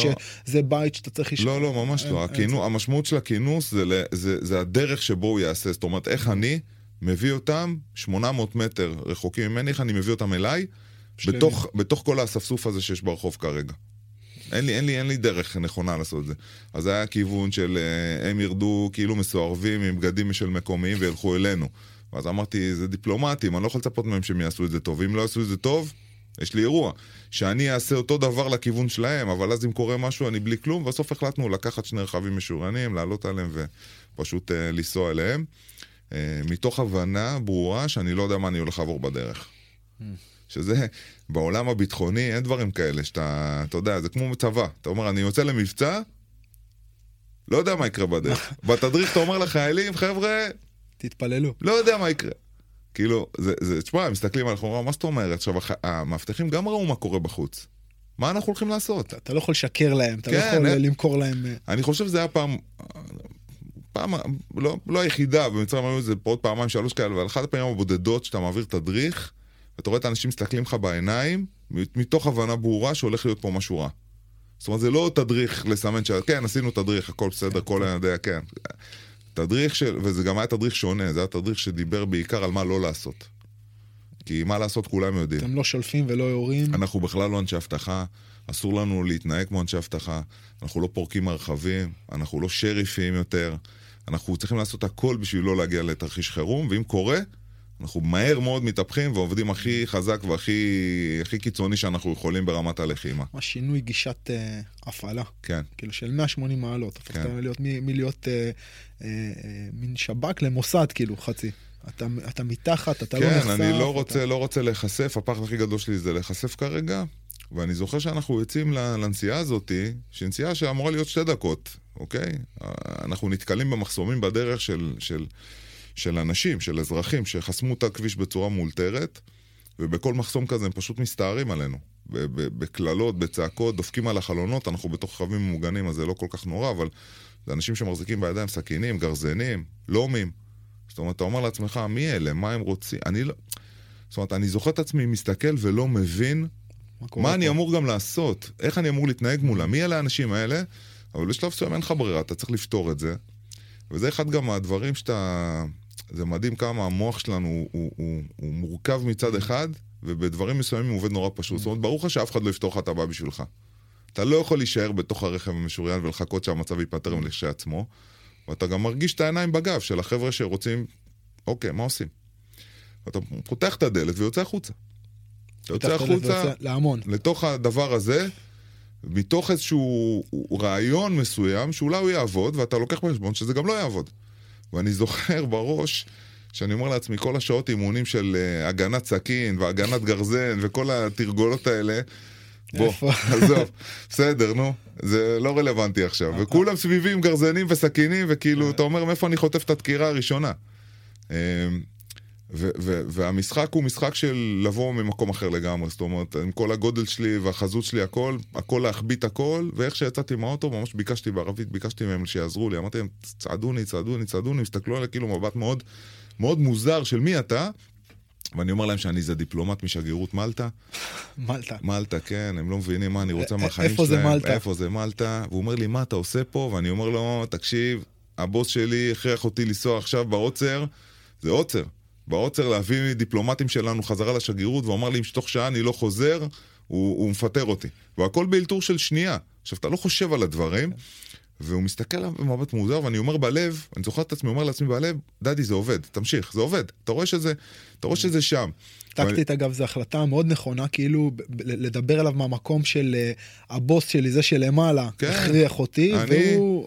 אני פיון. אני ואתה אותו דבר. אני, בדיוק, אני פיון, ואני מבין גם שהכוח אצלו, תשמע, הוא עומד מול עם גרזן ביד, הוא בעל הבית כרגע. ואם הוא מניף עליך את הגרזן, בבת אחת כן, מהאנשים גם... בעל, אני גם לא יכול לצוות עליו עכשיו, פתח לי, הוא לא מעריך את הכוח שלי. גם כשאני אבוא אליו רשמי, אני אגיד לו, אני, אה, לא יודע מה, ראש מערך הביטחון הישראלי, אני, יש לי קשר... מה, מי אתה בכלל? נשברו, אה, נשברו הכלים. אין חוקים. אין חוקים. אז הוא בעל, הוא בעל כרגע בעל המאה, הוא בעל הדעה, בסדר? אני פונה אליו מתוך ריספקט כלפיו, נותן לו את הכבוד. הכנסת את הזנב, כן. הורדת את עצמך. ואני זוכר אותו מחזיק, אני מחזיק לו ביד, ואני אומר לו, בבקשה תעזור לי, בבקשה תעזור לי, והוא מסתכל עליי במבט כזה של רחמים. והוא אומר לחבר'ה שלו, טוב, טוב, תחו לו את המחסום, תעבור, הוא אומר לי, אבל תשמור על עצמך, אה, מסוכן. ואני אומר לו, תודה, נכנס לרכב, לא מאמין בכלל שזה קרה, ובטוח לעצמי שזהו, נגמר. ואני מוצא את עצמי עובר עוד שמונה כאלה. עוד שמונה כאלה, ואתה עובד כבר בחצי אוטומט. ותגיד, אם, אם אתה, תחשוב, אני, אני חושב שנייה על, ה, על, ה, על, ה, על הקורס, אתה יודע שאתה עובר, אנחנו עוברים את הקורסים, מכינים אותך בתרגיל טקטי כזה, סימולציה טקטית, אתה חושב על עצמך, שולף כזה קלף בסימולציה טקטית, זורקים אותך מהקורס כאילו. אתה יודע, בשביל הקטע, כשהייתי ראש ענף הדרכה ביחידה לאבטחת אישים, אז היו לנו תרגילים שהיינו קוראים תרגילים מסכמים של קורסים. תרגיל מאוד מאוד מורכב, מתגלגל mm-hmm. בכמה אתרים, ותמיד היינו עושים, מי שהיה מתרגל אחרון, היינו קוראים לזה תרגיל יום הולדת.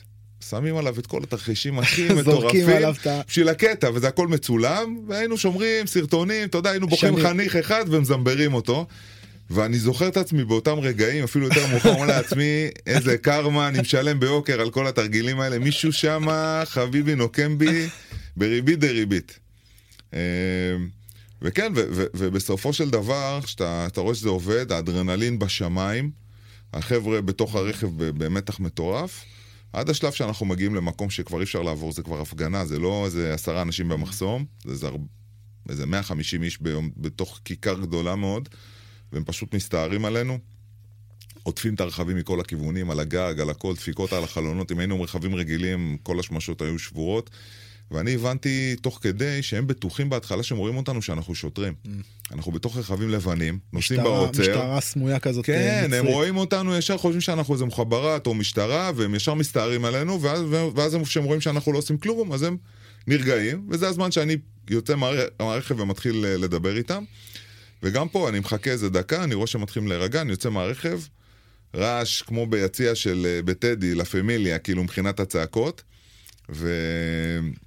ותוך שנייה מישהו ככה תופס לי את הראש מצד שמאל, מחבק לי את הראש, אני מסתכל, אני רואה רעול פנים, גרזן ביד, ומשהו אינטואיטיבי אומר לי, אל תעשה כלום. זאת אומרת, אם בכל עוד פעם, נגד, נגד כל... נגד הכל, נגד כל ה... אתה יודע, DNA ה- של, ה- של המתודת ההפעלה שלך כמאבטח, כלוחם, כלום, כלום, אתה, כלום. אתה עושה כלום. את ההפך. כאילו השתקתי את כל הלחצנים, כפתורים, כל הדברים האלה שצועקים לך, תפעל, תילחם, ת- תיכנס למוד לחימה, זה לא שם. אה, והוא אומר לי באוזן, אני מכיר אותך. אחרי שנייה. ואני לא, לא יודע מי זה בכלל. אני חושש שזה אולי איזה איש ביטחון שפשט את המדים ומזהה אותנו, ואני מנסה לדבר איתו, והוא אומר לי, מה, מה אתם עושים פה, משוגעים? ו... ו- ואם הוא אומר את המילה ישראלים, וואו, נגמר. הורגים אתכם. נגמר הסיפור. לינץ', הופכים את המכוניות. נגמר הסיפור. וואו. ואתה שם כל הזמן, אתה שואל את עצמך, ברגע האמת, האם אני אצליח לצאת מפה? זאת אומרת, ברגע האמת, במעבר הזה משגרה, למרות שזה לא שגרה, מהמצב המחורבן שאני נמצא, למצב של לחימה, האם השינוי הזה, אני אצליח לצאת מפה? ו- והתשובה שלך היא לא ברורה. וזו פעם ראשונה שכאיש אבטחה, כלוחם, התשובה הזאת היא לא ברורה. כי תמיד אתה, בתחושת מסוגלות שלך, זה לא משנה מה יקרה, לא משנה איזה קיר יהיה שם, אתה תעבור אני- דרך הקיר. אנחנו נעבור, למה? כי, כי אנחנו צוות ויש לנו צבא ו- ו- ותמיד יהיה משהו ש- שנצליח. ופה אתה אומר לעצמך, וואי, סיכוי סביר שזה לא, אני לא אצליח לצאת. אני עם האקדח והשלוש מחסניות שלי, עם כל המאות אנשים שיש פה ברחובות. אתה מסתכל על הנתונים ואתה מבין שוואלה, כן, זה נתונים. לא... עכשיו, אתה, אתה לא אומר את זה לחבר'ה, כי אתה מבין שזה ייצור שם סט, סטרס מיותר. נראה לי שהם גם מבינים את זה בעצמם. ומצד שני, אתה רוצה לשדר עסקים כרגיל כל הזמן, בשביל שהם יהיו בטוחים במה שצריך לעשות. ואני גם רוצה שהמעבר, אם יקרה, יהיה מאוד מאוד מהיר. אני לא רוצה שתהיה שם איזה הססנות או פחד. כלומר, אם ש... אתה נותן את הפעל, אתה רוצה שהם יהיו בדיוק, ב-100% שם. במאה- אבל אתה לוקח את ההחלטה הזאת. כן, כן, כן. בגלל זה, בגלל זה אמרתי להם שאף אחד גם לא יורד מהרכב, כי הניתוק הזה ממקום שאתה יושב בתוך משוריין ויוצא החוצה לאספסוף, זה, זה, זה וואו. זה וואו, זה, זה חשיפה, אתה מרגיש שאתה הולך כאילו בלי בגדים ברחוב, זה, זה, אתה חשוף לגמרי, במיוחד שאתה מוקף בסכינים, גרזנים, נשקים, ועוד פעם, מישהו אומר ישראלי, נגמר הסיפור. במיוחד שהכלים שיש לך לנהל את הסיטואציה הזאת הם מאוד מאוד מסוימים, כי בעצם לא עברת עכשיו איזשהו סדנת אה, ניהול, משבר, אתה יודע, אתה, אתה, אתה במוד של פתרון, כאילו אתה נותן פתרון שהוא בדרך כלל דרך הידיים, דרך הלחימה, דרך האקדח, דרך הסמכותיות שלך, כן. דרך הכוח. ופה פתאום אתה צריך בעצם להילחם ממקום שהוא חלש. כן. ממקום שלוקח את החולשה שלך כ- כעיקרון בסיס. כן. אתה לא יכול, אתה תרים עליו יד, אתה תשלוף אקדח, אתה תעשה נכון. איזשהו אקט לחימתי, אתה תמות. נכון. וזה מקום מאולתר, אתה מאלתר כל הזמן. אתה, אתה, אתה עובר מאלתור לאלתור לאלתור לאלתור לאלתור, וזה נגד כל ה-DNA שלך של הכל מתוכנן, והכל תוכנית, ומבצע, ופקודות, ונהלים, ולכל דבר, לכל תבנית יש את התבנית המתאימה לה, ופתאום הכל אלתור אחד גדול, הכל בליל של אלתורים, ואף אחד לא עוזר לך באלתור הזה, ואתה מבין שבאיזשהו שלב האלתור הזה לא יעבוד. זה ברור לך, זאת אומרת, סטטיסטית, מתישהו אתה- סטטיסטית, מתישהו מתישהו זה- ייפול כדור. מת- מתישהו יקרה משהו. אתה יודע, זה, זה, אתה מדבר על זה, וזה בבת אחת זורק אותי למקום שלי כ, כמאמן או כמורה. באמת, אתה יכול להכ, לה- להכין את הלוחם שלך ברמה הכי טובה, טכנית, טקטית, אסטרטגית, אבל בסופו של דבר אתה זורק אותו שם לתוך המים, ולפעמים, אתה יודע, שיט גו, כאילו, שיט hit the fan, ואז אתה, הבן אדם מופשט מכל האיכויות הטקטיות, הטכניות שלו. והוא צריך, אה, צריך לשחות בתוך המים הגועשים, והוא צריך לצלול שם, ו, ו, וכאילו כמה האיכות הזאת של, של אילתור, והיכולת שלך לה, להמציא את עצמך בתוך הסיטואציה, ולהילחם במצבים שאתה לא מכיר, כמה היא משמעותית נכון. באמת בחיים, ה- בחיים האמיתיים. ו- ואני עוד פעם לוקח את עצמי בתור מאמן, לנו מאוד קל לחנך את הלוחמים שלנו לחשוב בתבניות מסוימות. ולפעול בצורה מאוד מאוד מסוימת, אבל, אבל מאוד מאוד קשה ללמד לאלתר.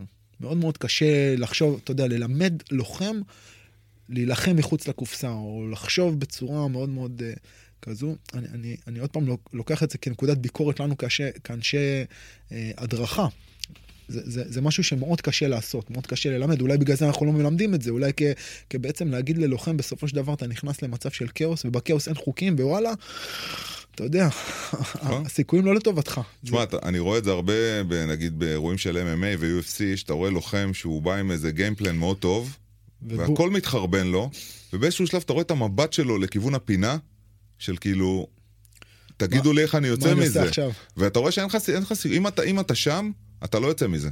אם אתה באותו רגע לא מצליח בעצמך להביא לגייס. איזשהו משהו אחר, למצוא את התשובה. את התשובה, את האלתור הזה, שיוציא אותך מהסיטואציה, המאמן שלך לא יצליח. ואתה רואה את המאמנים לפעמים מהתסכול שלהם, הם צועקים את כל מה שהם יכולים לצעוק, ואת כל העצות, וכל הטיפים והכל, זה לא יקרה, הוא לא מצליח להביא את עצמו לנקודה הזאת של אה, לייצר שם איזשהו לגמרי. משהו אחר. לגמרי, אתה רואה את זה, אגב, אצל הלוחמים האלה, אתה רואה את זה ממש ברור, איך יש לך לוחמים שהם יכולים להיות בתוך הכאוס, להפסיד, אבל הוא, הוא עדיין, הוא עדיין שמה. אתה יודע, ראיתי את זה לא, לא מזמן בקרב של אה, קאטר נגד, אה, ברח לי השם, היה אלוף UFC, לא משנה, אתה רואה, אתה רואה, אתה רואה אותו מפסיד, חמישה סיבובים, מקבל מכות, רצח. אבל הוא לא, הוא לא מפסיד את, ה, את הזיק הזה בעיניים, את ה... כאילו, אני כאן, ואני אלחם עד הרגע האחרון לנצח, אולי משהו יקרה, אולי אני אנצח, הוא, הוא, הוא מפסיד את הקרב. אבל הוא, הוא זוכה בכבוד מהמקום הזה שהוא בעצם לא, פנימית, מנטלית, הוא לא הפסיד. נכון. הוא לא הפסיד, למרות שהוא הפסיד. נכון, וכשאתה מסתכל על אה, קרבות למשל, שיש מהפך בקרב, ואם אם אתה יושב לנתח את נקודת המפנה, את נקודת המהפך, תמיד זה יהיה בזכות הלוחם ולא בזכות הפינה. זה הלוחם הצליח בנקודה מסוימת להביא משהו לקלוט מעצמו. משהו, כן. משהו מעצמו ששינה את המאזן, שינה, ולא בגלל שהתלבשה לו עכשיו איזה מכה טובה ואיזה שיר. אני מדבר על מהפך שהוא מהפך יותר טקטי בקרב. כן. ואתה רואה שתמיד הדבר הזה יביא לו אקסטרה אה, משהו במוטיבציה שלו, בסטמינה שלו, ב- ביכולת שלו להמשיך את הוא, הקרב. הוא, גוד- הוא גודל מתוך הסיטואציה בדיוק, הזאת, זה הוא מחזק מתפתח. אותו כל כך, כן. שאתה רואה שם שפתאום יש לך לוחם אחר בתוך הזירה. כן, זה ממש מעניין, זה כאילו ממש אה, איזשהו סוג של נקודת מבט פנימית או פרשנות פנימית על המציאות, איזושהי איכות מנטלית כזאת של לוחמים, שבאמת אם אתה מצליח לסגל אותה, אז, אה, אז גם אם הפסדת רוב הקרב והצלחת, הצלחת כאילו לתווך לעצמך את הנקודה הזאת ול, ול, ו, ו, ולנצח, גדלת מזה. לעומת הבן אדם שיפסיד את הקרב, ישלח איזה, איזה סאקר פאנץ' כזה, אתה יודע, איזה... כן. איזה אבל הוא לא באמת גדל, הוא הפס... תכלס הוא הפסיד את הקרב. נכון. זה לא, משהו מהביטחון שלו, משהו מהעוצמה שלו, משהו מה, מהויטל, מהחיוניות שלו כלוחם נלקח ממנו. נכון. אה, אגב, לחיים אני חושב שאם אתה מסתכל על בני אדם שחוו משברים ויצאו מהמשבר בכוחות עצמם, הם אנשים הרבה יותר גדולים. הם גדלו מתוך זה בקנה מידה ששום דבר אחר לא יכל להביא אותם למקום הזה. כן. אנשים שחשבו, חפו משברים, זה לא משנה באיזה level, רפואי, פיננסי, משפחתי, אבל הצליחו למצוא משהו אצלם ולהביא אותו במאני טיים לידי ביטוי, ויצאו מהמשבר הזה, הם יוצאים מהמשבר הזה הרבה יותר גדולים. אולי סוחבים איתם איזה סוג של טראומה או סוג של חוויה, אבל זה משהו אחר. שונה לגמרי מהאנשים למשל, שהוצאת אותם, אתה, קצת שלישי הוציא אותם מהמשבר, אין שם. אין שם גדילה. בגלל זה אני אומר גם אנשים שנגיד אה, לוחמים. צבא, או אפילו לוחמים של, אה, אתה יודע, לוחמי זירה או לוחמנות לחימה. עד שלא עברת את הקרב האמיתי הראשון שלך וחטפת. בדיוק, וטבעת, כן? זה שהיית בקרב וניצחת בקלות זה עדיין לא זה. התגברת על דברים מסוימים, אבל אם לא הרגשת את התביעה הזאתי, אז, אז אני חושב שאתה, שאתה לא שם. לגמרי. אני, אני מאוד מאוד אה, אוהב לתאר את הזירה או את הלחימה כאיזשהו סוג של אוקיינוס. עכשיו, אתה נכנס לאוקיינוס בהתחלה, האוקיינוס הוא, הוא, אתה יודע, אתה נכנס לתוך הכאוס, אתה, אתה מתאר את הנסיעה הזאת בסמטאות עם האנשים וזה, אתה, אתה צולל לתוך האוקיינוס, הוא, הוא, אתה טובע, ואז אתה סוחב, ואיפשהו בתוך הדבר הזה, אתה מצליח למצוא איזה נתיב פנימי כזה לתוך איזה בועת חמצן. אתה, ואתה... אתה מצליח למצוא את, ה, את הריתמוס, את הקצב של האוקיינוס, ואתה... עכשיו, אם אתה מצליח לעשות את זה, אתה למדת לשחות באוקיינוס. ואם אתה לא למדת לעשות את זה, ומישהו עכשיו, אתה יודע, מגיע איזה ספינה, זורקת לך גלגל הצלה, אתה לעולם יהיה טבוע בך המקום הזה, כאילו, אתה, אתה צריך לשחזר את החוויה הזאת עוד פעם, כדי למצוא את תעצומות הנפש שלך. בעגה הפסיכולוגית זה נקרא חוסן. וזה, אתה יודע, זה שיח אחר לגמרי, איך אתה בעצם מייצר אה, תלמידים, חניכים, ילדים, עם איזשהו מש... עם משאבי חוסן פנימיים. כי בעצם מה שאתה, הסיפור שלך, אתה אומר, כאילו הייתי בתוך הדבר הזה, ובעזרת לא משהו שלימדו אותי. זה לא משהו שלימדו אותך, כאילו, מצאתי איזה דרך לדבר הזה, ובום, כאילו, זה, זה משהו שם קרה. זה קטע, זה גם תופס אותי, זוכר שדיברנו על זה, זה תופס אותי גם, נגיד, בעולם של הג'יוג'יצו. אני מעדיף כאילו להיות, אני מרגיש כאילו שאני נהנה יותר להתמודד עם נחיתות, מאשר עם להיות ביתרון. של זה לא מתאים בכלל לעולם, נגיד, של אה, ספורט ו- ולחימה. זאת אומרת, אתה לא רוצה להיות בנחיתות. אבל ב sparring, למשל, אני אוהב להיכנס למקום הזה של הנחיתות. אני אוהב להיכנס למקום הזה שאני מרגיש שאני נאבק גם לא להפסיד, וגם איזה משהו סטרס מנטלי כזה של כאילו יכולים לחנוק אותי, לקחת לי בריח, ל- לקחת לי את היד, ולהיות במקום הזה הנאבק טיפה פסיכולוגית. אה, זה משהו כנראה, זה, זה, זה משהו במאפייני אופי אה, שהוא כזה. אה, ואני, זאת אומרת, אם אני מסיים אימון עם אה, חמש הכנעות, אבל עם אה, חמש פעמים שהצלחתי להתחמק ממישהו שישב עליי, איזה בני כזה ש, כן.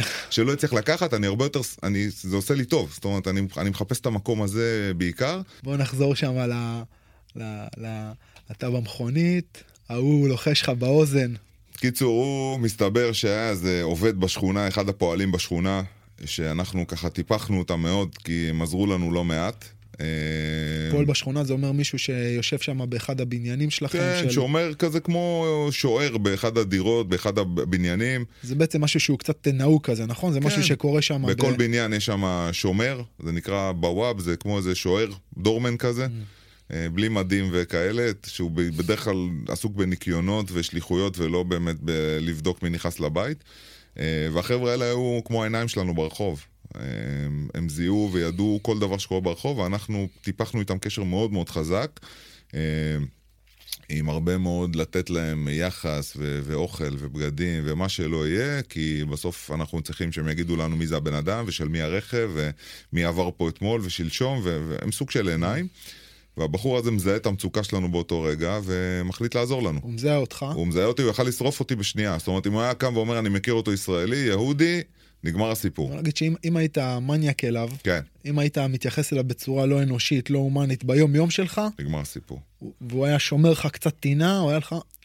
תשמע, זה שילם את עצמו מעבר, ל, מעבר לרמה האנושית שאני מאמין שזה נכון לעשות את זה. אה, ועשינו את זה בכמה אספקטים. עשינו את זה קודם כל באספקט מקצועי, לקבל מזה איזשהו רווח. דבר שני, באספקט דיפלומטי. זאת אומרת, שונאים את ישראל שם, בואו נראה להם אחרת. בואו נראה להם באמת מה אנחנו. אה, וזה מדהים לראות שממקום של חשדנות זה הפך להיות ברמה של יחסים בין אישיים ברמה הגבוהה ביותר. זאת אומרת, אחד כזה שמרוויח משהו כמו 100 דולר לחודש וחי על אה, איזשהו מנת אוכל ביום וישן על מזרון בחדר מדרגות, הוא על- עלובי החיים, בסדר? מצרי עשיר שיורד במדרגות, מעיף עליו כפכף אם החדר מדרגות לא נקי.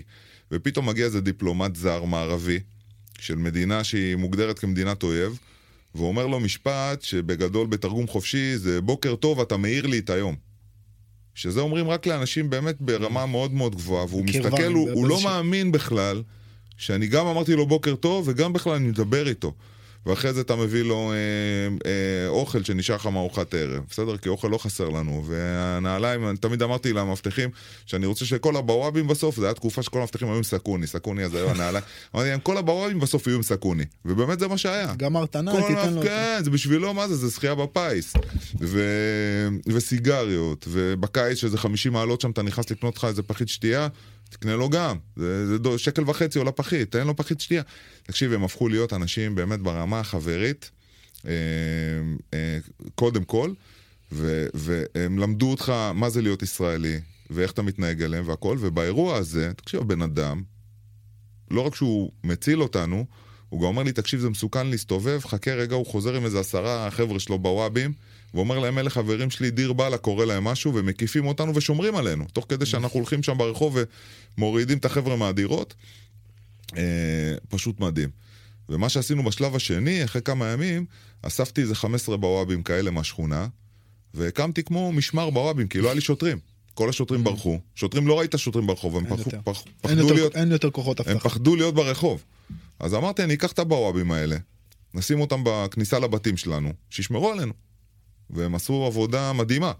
וחיזקנו איתם את הקשר בצורה ממש בלתי, בלתי רגילה. והם הם עבדו בצורה בלתי רגילה, אה, וזה מדהים, זה בסוף הקשר האנושי הזה, הוא, הוא מעל הכל. הוא מעל הכל. תהיה בן אדם, זה יחזור אליך. זה בטוח, זה בטוח. ואיך האירוע הזה ממשיך? מה... מה... אז האירוע הזה ממשיך באמת שאנחנו, אה, בסופו של דבר הוא עוזר לנו לעבור את ההפגנה, הוא קופץ על הגג של הרכב, מתחיל לצעוק לכולם לזוז, אנשים מתחילים לזוז ואנחנו נוסעים ממש כמו קריאת ים סוף כזאת, בתוך בליל של אנשים, אה, מגיעים לצד שני, הפילו עמודי חשמל שם על הכביש, אז אי אפשר היה לנסוע, אז הוא יורד מהרכב ואומר מפה אנחנו הולכים ברגל. אה, הוא מזדהה כמובן, כי אני אומר לו שאני לא ממשיך ללכת איתו, אני לא יודע מי זה, חיבוקים, נשיקות, כל מה שצריך. אה, מורידים את החבר'ה שלנו, היה לנו שמונה חבר'ה בדירות, כונסים אותם אלינו וחוזרים חזרה לבית שגריר. עוברים בדרך עוד פעם מחסומים, זה שעתיים וחצי מהרגע שיצאנו עד הרגע שחזרנו. כמה, כמה מטרים? 700 לכל כיוון. שעתיים וחצי. וואו. תקשיב, זה, אה, תמיד אני צוחק שאם היה לי שעון דופק על היד, הייתי מפוצץ את השעון דופק מה, מהאדרנלין. אתה, אתה... הייתי באדרנלין שלא הצליח לרדת. שעתיים וחצי, זה... ואתה לא חושב על זה תוך כדי, אבל כשהגענו לבית, הייתה לי איזו צניחה של אה, כמו נפילת מתח, של הגענו, כן. ולא הספקתי לשתות אפילו כוס מים, ואני מקבל טלפון מהשגרירות, האחראי משמרת על הקו, הוא אומר לי, דדי, היה ירי לכיוון השגרירות, יש לנו שני שוטרים הרוגים בלובי. ואז היה שלב שאמרתי, כוס סומו, מישהו פה... מישהו עושה לי פה איזה, איזה, איזה הפעלה, זה לא הגיוני, לא הגיוני. אה, באמת, הגיע רכב מול השגרירות, הוציאו קנים מהחלונות, ריססו את הלובי, כל השוטרים ברחו, מי שלא הספיק לברוח חטף ונפל, שני שוטרים הרוגים. ואתה אומר לעצמך, אוקיי, זה כבר לא עכשיו מפגינים, זה כבר לא עכשיו אה, רעש, זה ירי. פעם הבאה יהיה נ"ט. ירי. לא, פעם הבאה זה עלינו פה כן. בבית שגריר הזה, בווילה המצ'וקמקת הזאת. ואנחנו מתחילים את הלילה בתודעה ברורה שמתישהו יתקפו אותנו. זאת אומרת, זו האמירה מאוד מאוד מאוד ברורה, מאוד בוטה. אה, ובאמת, ב-11 וחצי, אנחנו יושבים בסלון, שם רואים, עוקבים אחרי החדשות, מה שמתפתח, טלפונים עם הארץ. אה, גם בארץ, שיהיו בריאים, אתה יודע, כל מישהו, איזשהו בעל תפקיד, מתקשר אליך לקבל חוות דעת ממקור ראשון. כן. אתה יודע, מה קורה, תגיד לי מה קורה, כל גורם, אני על הטלפון נונסטופ. ובאזור 11 וחצי, מבחוץ, צרור של קלאץ', כאילו, צרור פסיכי. ממש, כאילו, כאילו יורים בחצר. אנחנו קופצים באטרף, נשקים, כל החבר'ה, כל הדיפלומטים על הרצפה, רצים החוצה לחימה, כאילו, אחד לאחד זה, זה דבר שאנחנו מתורגלים. מתורגלים ויודעים, זה לא משהו חדש, אבל לא מזהים אף אחד שיורה לכיוון שלנו. עושים סריקות מהר מאוד וזה עדיין לא יורים, והיריות ממשיכות, ממש אתה שומע אותם כאילו מעבר לחומה. ואתה מבין שלא יורים עליך כי אתה לא רואה שום סימני פגיעה, אתה מבין שקורה משהו בחוץ, ואני אומר לחבר'ה, אף אחד לא יוצא, מתבצרים, תורידו פרופיל, אה, בשביל שלא יראו. בואו נחכה רק לראות שלא נכנסים אלינו, ובאמת לא נכנסו, היה שם משהו כמו איזה 20 דקות של uh, טרחת בחוץ, לחימה, יריות מכל כיוון. בדיעבד הסתבר לנו אחרי כמה ימים שהם ניסו לתקוף, הם ברחו מתוך, uh, זה אותם חבר'ה של האחים מוסלמים שברחו מאיזה בית כלא שהיה ליד השכונה שלנו, עצירים ביטחוניים. והם ניסו לתקוף את התחנת משטרה של השכונה של uh, מאדי, ובתוך, במשולש רחובות של 100 מטר בערך, על, על, על 50 מטר, היו 23 הרוגים ועוד כמה עשרות פצועים בחצי שעה הזאת. כאילו ממש לחימה, לחימה. ואז אתה מבין שדי, הכל השתנה. שום דבר לא יחזור להיות מה שהיה. בנקודה הזאת אתה לא, אתה, אתם לא רוצים כבר, אתה יודע, לקפל את כל מאוד, העסק לה? מאוד או... רוצים, מאוד רוצים, אבל, אבל בארץ לא, לא רוצים להחזיר אותנו. למה? כי התפיסה בארץ אומרת שני דברים. אחד, אם המשלחת הדיפלומטית תתקפל, אי אפשר יהיה לחזור למצרים. זאת אומרת, זה יהיה משבר אמון כל כך חריף מול המשטר, שאתה לא תצליח להחזיר, וישראל מאוד חוששת מזה. אז היא מוכנה לקחת את הסיכון, לנהל את הסיכון ולהשאיר אותנו שם. שתיים, זה בגלל שהשגרירות היא שגרירות מאוד מאוד uh, רגישה ב- ביכולות שלה, באמצעים שיש בשגרירות, ולכן לא רוצים בשלב הזה לקפל את השגרירות, אז אנחנו, אנחנו נשארים שם.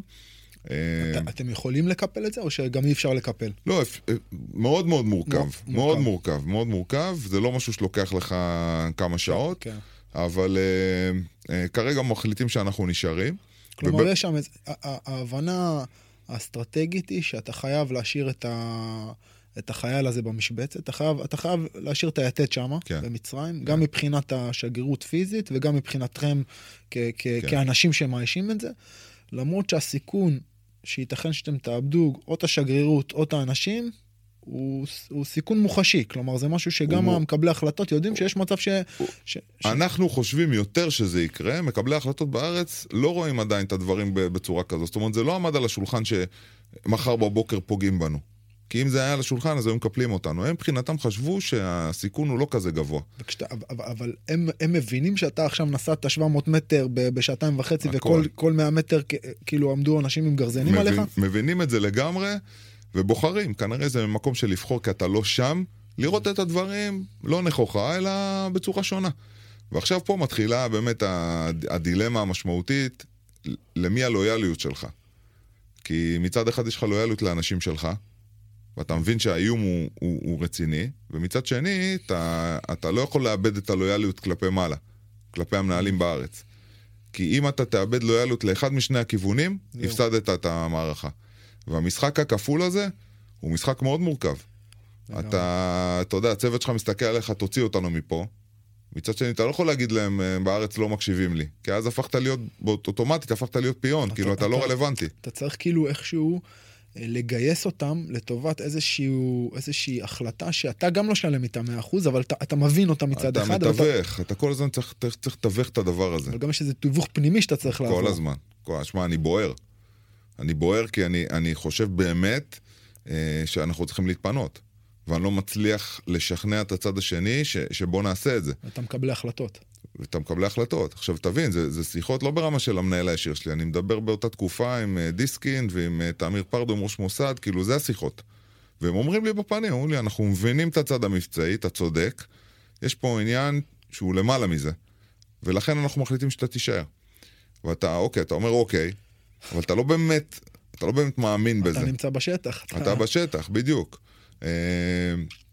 וזה, וזה מלחמה יומיומית, ו, וכרגע אנחנו במצב גם שאנחנו מתבצרים, זאת אומרת לא קורה כלום בימים האלה, אז אנחנו סגורים, אז אין לך יותר מדי במה להתעסק, ואתה כל היום עסוק בטלפונים ובשכנועים ובלפשר, והעובדים שלך באים, למה לא מפנים אותנו ולמה לא מפנים אותנו, ואתה לא יכול להשפיע ואתה לא יכול להגיד להם, ואתה, ואתה כל הזמן במקום הזה, ובא לך להגיד לכולם פוס, שנייה, תנו סיגריה.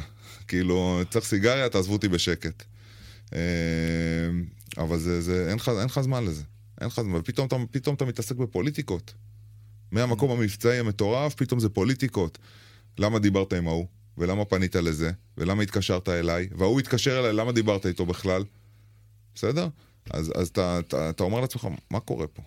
אתה יודע, כשאתה מדבר על זה עכשיו, אני עוד פעם חוזר לה, להכנה שלך, אה, לאימוני לחימה, לאימ... ובאמת המקום הזה שכאילו, אתה יודע, שמים אותך באיזושהי סיטואציה, דיברתי עם אה, אחד, ה, אחד הקולגות שלנו, אה, עם, אה, עם שלומי לפני כמה זמן, על, בדיוק על הנושא הזה של, ה, של, ה, של הלחימה, כמשהו שמפשיט אותך בעצם מכל, אתה יודע, מכל הסממנים החיצוניים, ושם אותך בתוך איזושהי סיטואציה שמביאה אותך לקצה, למקום שאתה לא יכול יותר, ובמקום הזה שאתה לא יכול יותר, שאתה מופשט מהכל, מה אומרים לך? קדימה. תן, יאללה, תן עוד. התחלנו, כן. סע קדימה. והמקום הזה מבחינתי, עוד פעם אנחנו מדברים על לוחם או על סממנים של מה הופך בן אדם ללוחם, או מה, או מה אני מחפש בלוחם טוב, זה המקום הזה שאתה מגיע לקצה, לקצה גבול היכולת. ועכשיו בוא תיתן עוד קצת, אתה יודע, זה משהו שאני אומר לילדים שלי, זה משהו שאני אומר לחניכים שלי, אוקיי, אתה לא יכול יותר? תן לי עוד סנטימטר, תן לי עוד טיפה. כאילו, לייצר, לבנות את המיומנות הזאת של לדרוש, של להגיע לקצה ולדרוש מעצמך עוד טיפה. ו- ו- ואז ההבנה שהדבר הזה, שהאיכות הזאת, שאני מוצא אותה הרבה ב- ב- בעבודת הלחימה, ב- בקרב מגע, בירי טיפה פחות, בקרב מגע הוא מאוד משמעותי שם. מהמם. ובאמת איך אתה בונה את היכולת הזאת, ואז אתה, אתה מוצא את האיכות הזאת פה, במקום הזה, שאתה מדבר בטלפון, שאתה, ואתה אומר, חלאס, חבר'ה, די, חלאס, אבל אתה חייב לתת את העוד טיפה. ואז אה, איך המיומנות הזאת שנבנית לאורך השנים, גם אם היא לא באה לידי ביטוי בדיוק באספקט של הלחימה, קרב מגע, תפרוק את הגרזן, היא באה לידי ביטוי בעצם בניהול שלך ובהתנהלות שלך, בהוויה שלך, במי שאתה בתוך הסיטואציה. נכון. אתה יודע, הרבה פעמים בלחימה, אתה רואה חבר'ה שאתה מסתכל עליהם על הסגנון, ואתה אומר, זה, הוא נלחם כאילו אין לו מה להפסיד. אין לו מה להפסיד. זאת אומרת, הוא שם את הכל All in. all in. ו- ואתה לא יכול להיות all in.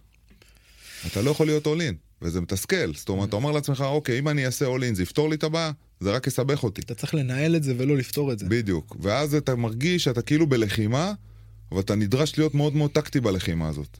לא לשחרר את המכה הכי חזקה שלך, לא להשתמש בכל הכלים שיש לך, לסגת לפעמים, אתה יודע, אתה כל... זה מתיש. שאתה all in, מנטלית אתה יודע שאתה all in. אתה, אתה, אתה הולך עם זה הכי, הכי חזק שאתה יכול קדימה, ולפעמים אתה לא מצליח, אבל אתה יודע שנתת הכל. ופה אתה באיזשהו סוג של תסכול, כי אתה אומר, יש לי איזשהו ארסנל מסוים שאני לא יכול להשתמש בו, כי הוא לא מקובל, הוא לא נתפס טוב, ויש לי מה להפסיד, בסדר? זה לא שאני לבד. עד השלב שהבנתי שבמלחמות האלה, או בחיכוכים האלה, הגעתי לפאזה שהייתי כבר כל כך אה, מותש מנטלית, שהייתי במקום הזה של אין לי מה להפסיד. Mm. זאת אומרת שלא ראיתי בעיניים את הדיפלומטיה ואת הפוליטיקלי קורקט, והייתי במקום של אני עושה את מה שנכון לעשות, וזהו. Mm. וזה שלב שבדיעבד שילמתי עליו מחיר יקר. כי אף אחד לא אוהב שאתה אה, שם לו צלב על הראש ו- ומשחרר, כאילו זה לא, כן. לא בטוב. אבל אתה, אני בשלב אמרתי לעצמי, אם אני לא אעשה את מה שאני צריך לעשות, אני, מה שטוב לי, הכל פה יתחרבן. וזה השלב שלקח לי זמן להגיע אליו. כי ניסיתי להיות דיפלומט, ממלכתי כן. ומערכתי ו- וכל, ה, אתה יודע, היופי הזה שגדלנו עליו, ואז אתה אומר, זה לא עובד. מה קורה עכשיו? אני, אני, אני מתפטר, מה אני עושה? אני לא יכול להתפטר, אני לא מתפטר. אני לא יכול להגיד עזוב, יש לי גם אחריות כלפי האנשים. אז אני עושה את מה שטוב לי, לא דעדי, אלא לי כצוות שנמצא במצרים, ובסוף זה הדבר שבגללו, בסופו של דבר, באותו אירוע שזכור לכולם, בפריצה של המפגינים בשגרירות בספטמבר, החבר'ה שהיו בפנים, הצליחו לצאת בחיים. בגלל אותם דברים שעשיתי לאורך התקופה הזאת, שאמרתי לעצמי, אני עושה את זה למרות שאמרו לי לא לעשות, ולמרות שאמרו לי לא תקבל תקציב ולא תקבל אישורים והכל, הלכתי עם האמת שלי ועשיתי את זה כי חשבתי שזה הדבר הנכון לעשות. אז תן, תסבר לנו את האוזן, לי, לי והמאזינים. היה במאי, זאת אומרת האירוע, האירועים התחילו בינואר, במאי הייתה איזשהו, הייתה הפגנה גדולה מול השגרירות, שניסו מפגינים לפרוץ פנימה, אני ישבתי אז בתוך השגרירות, איזה אלפיים מפגינים ניסו לפרוץ לנו לתוך השגרירות. אתה מרגיש את הפחד, ואתה מרגיש את החוסר אונים שלך, ואתה מרגיש שאם זה קורה, אין לך איך להתמודד עם זה. ואמרתי לעצמי, אוקיי, היום זה אני, מחר זה אחד המאבטחים שלי או האנשים שלי שהוא לא... הוא, אין לו, אין לו את, ה, את הקילומטראז' ואת הארסנל שיש לי. אם אני מרגיש את זה, אצלו זה יתבטא ב, ב, יכול להתבטא ב, ב, בתפקוד לא נכון. בעצם ארבעה חודשים אחרי הדבר הזה שאתה מתאר, אתם יושבים בשגרירות, כן. ואנשים, ו, ואנשים מנסים לפרוץ פנימה? מצרים לא נרגעה, מצרים בארבעה חודשים האלה תססה כל הזמן, גם אחרי שמובארק עזב, זאת אומרת המדינה הייתה באנרכיה, אנרכיה מוחלטת, כאוס, ממש כאוס. אה, ו- וזה יום הנכבה, יום הנכבה זה בכלל קשור לישראל, זה לא קשור למצרים, אבל ניצלו את זה שזה יום נכבה, והגיעו להפגנה מול השגרירות, פרצו את כל הגדרות של, המח... של המשטרה תוך עשר דקות, מהרגע שהם החליטו, ומה שהפריד בינם לבין כניסה לתוך השגרירות זה, זה כיתה של חיילים שהייתה סגורה בלובי של הבניין, שהם באיזשהו שלב הם נלחצו החיילים האלה, אז הם פתחו באש כלפי המפגינים, לא בשביל לשמור עלינו, כי הם פחדו על עצמם. והתנהלה שם מלחמת, מלחמת רחוב של בקבוקי תבערה ואבנים וירי במשך איזה שלוש שעות, ואני יושב למעלה בשגרירות ואני אומר לעצמי, אם לא היו החיילים האלה, הם היו אצלי בפנים עכשיו. לא בשביל לשתות קפה, הם היו פה בפנים. מה עושים? ואז אני מבין למעשה שכל התרגולות לחימה שלנו לא רלוונטיות, כי אתה מתורגל להילחם מול מחבלים. מול תא, מול איזושהי... מול מישהו שאוחז בנשק, שמאיים עליך, ופה יש לך מפגינים שמחזיקים. במקרה הטוב מבחינתך, זה בקבוק תבערה, אז אתה אומר זה, זה אמצעי, אמצעי לחימה. אבל אם מפגין כזה נכנס לי בלי כלום לתוך השגרירות, אני לא יכול לראות בו. ואם אני יורה בו, מה זה אומר? מה יקרה? נגיד נכנסו לי עכשיו עשרה, הם לא באים לשתות לי קפה, באים להרוג אותי, אני פירשתי את זה כסכנת חיים, יריתי בהם. מה קורה איתך מחר? לא מחר, מה קורה עוד חצי שעה? הצבא של מצרים, המשטרה הסכימו שישראלי למעלה יהרוג מצרים, והם ישבו בשקט, אני אקבל את הצבא, אני פורץ לי פנימה. הצבא ירצה ללכוד אותי או לבוא איתי בחשבון על זה. אז אני לא יכול לראות במפגינים. אם אני לא יכול לראות במפגינים, זה אומר שאני צריך למנוע מהם להיכנס. אתה צריך לנהל את כל האירוע בצורה... אם אני צריך למנוע מהם להיכנס, איך אני עושה את זה? הם באים והם עובדים לי על הדלתות ועל החלונות, מה אני עושה? אז באמת מה שעשינו, זה אה, קודם כל הבאנו משאית של ברזל לשגרירות וריתחנו, אתה, זה, פשוט הפכנו את השגרירות ליד מבוצע. ריתחנו סורגים ופלחים של פלדה ומה לא, על כל פתח, על כל יודע, דלת, על כל בפ, דבר. בפעם הראשונה ששמעתי את הדבר הזה, היה לי איזשהו פלשבק אה, של, אה, אתה זוכר, צוות לעניין, אייטים. ממש. טן, טן, טן, כאילו, אבל, ואז השאלה שלי היא איך... בן אדם בסיטואציה הזאת, שבעצם זה לא אייטים עכשיו, BA ולא יודע מה, וחניבל שם מארגנים איזה משהו, זה כאילו, אתה יודע, אתה, אתה פה בפרונט של, כן. של משהו אחר. אני חושב שזה שילוב של אה, אה, גב לקיר. אתה עם הגב לקיר, זאת אומרת, זה מה שנשאר לך פעם אחת, ופעם שנייה שאתה מנסה להבין איך אתה באמת יכול לפתור את הסוגיה הזאתי, זה, זה לקחת אחריות. זאת אומרת, אם אתה יושב שם ואומר, אכלו לי, שתו לי. אכלו לי, שתו לי, לא נתנו לי, לא אישרו לי, זה כבר לא אני אשם. זה הם אשמים, אם יקרה משהו זה על הראש שלהם. אני אשב, אני אשב שם ואני אגיד אמרתי לכם. אין סיכוי לצאת מזה. אבל ברגע שאתה אומר, אוקיי, לא נותנים לי, אבל מה זה אומר? זה מחר אני יושב פה. זה מחר אנשים שלי פה נשרפים כי זרקו עליהם בקבוקי תבערה, או עשו בהם לינץ', או זרקו אותם מקומה 19 בשגרירות, כי לא היו, לא היה פה פתרון. מה, אני אשב ואצביע על אנשים אחרים? אז אתה מתחיל לייצר. וברגע שאתה רותם את הצוות שלך למקום הזה, גם הם מתחילים לייצר. המוח הוא לא רק שלי, השכל לא רק שלי. אתה לוקח את האנשים ו- ו- ושם אותם עם הגב לקיר, ואומר להם, תקשיבו, זה אנחנו. בואו נייצר עבורנו. אז רעיונות ורעיונות ורעיונות, וחלק טובים וחלק פחות טובים, וחלק אפשר ליישם, חלק אי אפשר ליישם, ובסופו של דבר אתה בוחר את הדברים שאתה... את הכלים הפרקטיים, ומתחיל לשים אותם. ואז אתה אומר, שנייה רגע, שמתי מחסומים, ושמתי הלחמות, ושמתי גדרות, ושמתי דלתות והכל. מה קורה עם המאבטחים? אני חייב להכין אותם לאירוע הזה, מנטלית. ואני לוקח, כל יום אנחנו עולים לשגרירות כל הצוות, וכל יום עושים תרגילי מלחמה בשגרירות. זה מה שאנחנו עושים. אין לנו עבודה, אין עבודה כי השגרירות לא פעילה. לא מקבלים אנשים. אין קהל, אין כלום. אין עבודה דיפלומטית. כל היום אנחנו משחקים משחקי מלחמה. פורצים מכאן, מה עושים? רצים לכאן, מה עושים? יאללה, בוא נשב, בוא נעשה תחקיר. תחקיר, אחד המאבטחים אומר לי, תשמע, אם הייתי עומד פה זה היה יותר טוב, אם אני תופס את הפינה הזאת זה יותר טוב. אם... אוקיי, אז תעמוד בפינה הזאת ותעשה ככה ותעשה ככה ותעשה... אוקיי. עשרה אנשים רצים לך עכשיו במסדרון, מה אתה עושה? מה אתה עושה? יורה ברגליים. יורה ברגליים, נגמר הסיפור. הורגים אותנו. למה אתה יורה? מה אתה רוצה שאני אעשה? אוקיי, בוא נחשוב מה עושים. אפשר להתקפל אחורה, בוא, נת... בוא נסתגר בח... כל היום אתה מייצר פתרונות. אתה משייף את ה... כן, משייף, משייף. משחיז את, ה... כל את החרב. הזמן. ואז אומרים לך, שנייה רגע, אוקיי, מצאנו פתרונות להכל, אבל אם ישרפו אותנו, לא יצליחו להיכנס. זה מה שהם עשו בכל הפעמים, בכל המתקנים האחרים, הם הביאו דלק ושרפו את המקום. מה נעשה? בום. בום. זה היה הבום שלי. זה היה, דבר, זה היה תרחיש, ימים שלמים לא הצלחתי לישון בלילה בגלל הדבר הזה.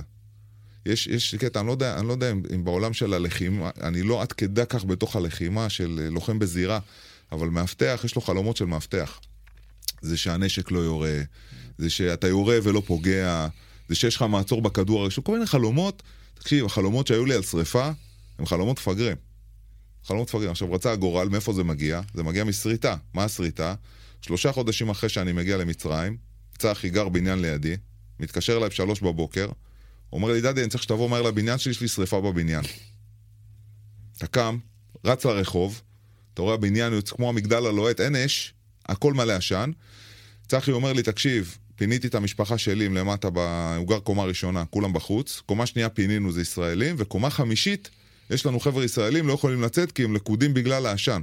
עכשיו אתה מסתכל, אתה רואה עשן שחור מטורף. אוקיי, מכבש, אתה מכווין את המכבש לשם, יורד לך הכבאי, אומר לך אין אף אחד בדירה. אז אתה מבין שהוא לא עלה בכלל, כי הוא מפחד. מה עושים? צחי אומר לו, תביא לי את הציוד שלך. אני, אני, אני אחלץ. תביא, אנחנו עולים. הוא, הוא לא מתבלבל, הוא מוריד את הבלון חמצן, מוריד את הבגדים, נותן לצחי את הציוד, צחי שם את הבלון חמצן, אומר לי, אחי, הבלון ריק. מה עושים? כמו מפגר, אתה רץ למעלה. אתה, אתה בשלבים האלה, המעבר החד הזה משגרה לחירום, אתה לא חושב... אתה לא חושב. אתה רץ, וזה בעצם האספקט של האימון אגב. בדיוק. הטמיעו בך את זה מספיק, אתה לא חושב, אתה לא צריך עכשיו לחשוב. אתה רץ, אתה רץ לתוך הסכנה, בסדר? עכשיו, אנשים אומרים לי, מה, לא פחדת? לא היה, לא חשבתי על הפעם. כן, אתה לא עוצר, אם אתה עוצר לחשוב, נגמר הסיפור, רוב הסיכויים שלא תעשה את זה. כי ההחלטה בסדר? היא לא החלטה רציונלית. נכון, נכון. אתה, אתה, אתה עובד באמת על כל הפעמים האלה שנתנו לך את המכה בכתף, ורוץ, ורוץ, ורוץ, ורוץ, ורוץ, ואתה רץ. ואז אתה מבין בעצם עוד פעם מה המשמעות של לרוץ לתוך כן, בניין אבל בוער. אז מה קורה לך? חמש שניות בתוך העשן, וכל המ, המעבבים שלך בראש צועקים לך, תברח. אי אפשר לשרוד את זה. אז אתה חמש שניות בתוך העשן, ואני וצחי רצים החוצה, נחנקים, מסתכלים אחד על השני, מה עושים? אי אפשר להיכנס. אתה לא עובר את הקיר הזה של העשן, ואנשים בפנים בטלפון בהיסטריה שהם נחנקים. אין מכבי אש, אין כלום. עכשיו, מה אתה עושה? אתה אומר עוד פעם, זה, זה המכבי אש, זה לא אני.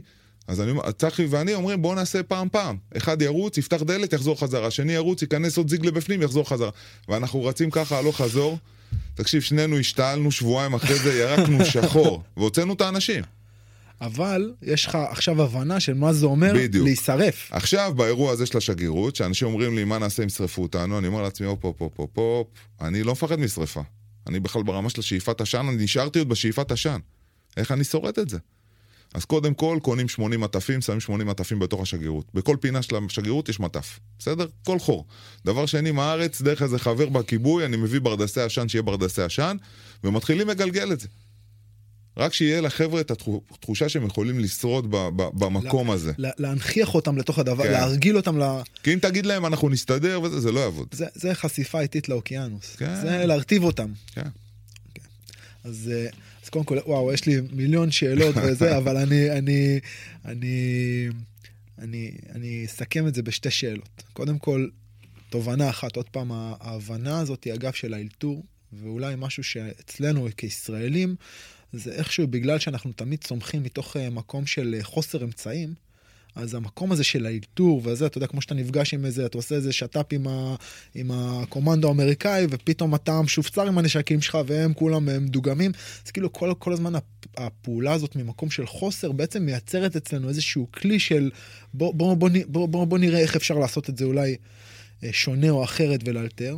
זה מדהים, מדהים לראות את זה גם בפוזיציה שלך, אתה יודע, כי בסופו של דבר זה, אתה לא איזה מפקד צוות באיזה, שיושב בשטחים איפשהו. אמ, אבל אני רוצה, אני רוצה לשאול שתי שאלות. אחד, כשאתה מסכם את כל הדבר הזה, איזה איכויות אתה, כ, גם כלוחם, אבל גם כבעצם מנהל או מפקד, איזה, איזה, איכויות מנטליות, איזה הוויה היית רוצה לפגוש בלוחם? מה, מה הדברים שמבחינתך הם, אה, הם אלה שאומרות, וואלה, זה בן אדם שאני, שאני רוצה אצלי. אני חושב שהדבר הראשון זה אינטליגנציה רגשית. Mm. אני חושב שזה בראש ובראשונה. לא, לא הייתי מנחש את התשובה הזאת.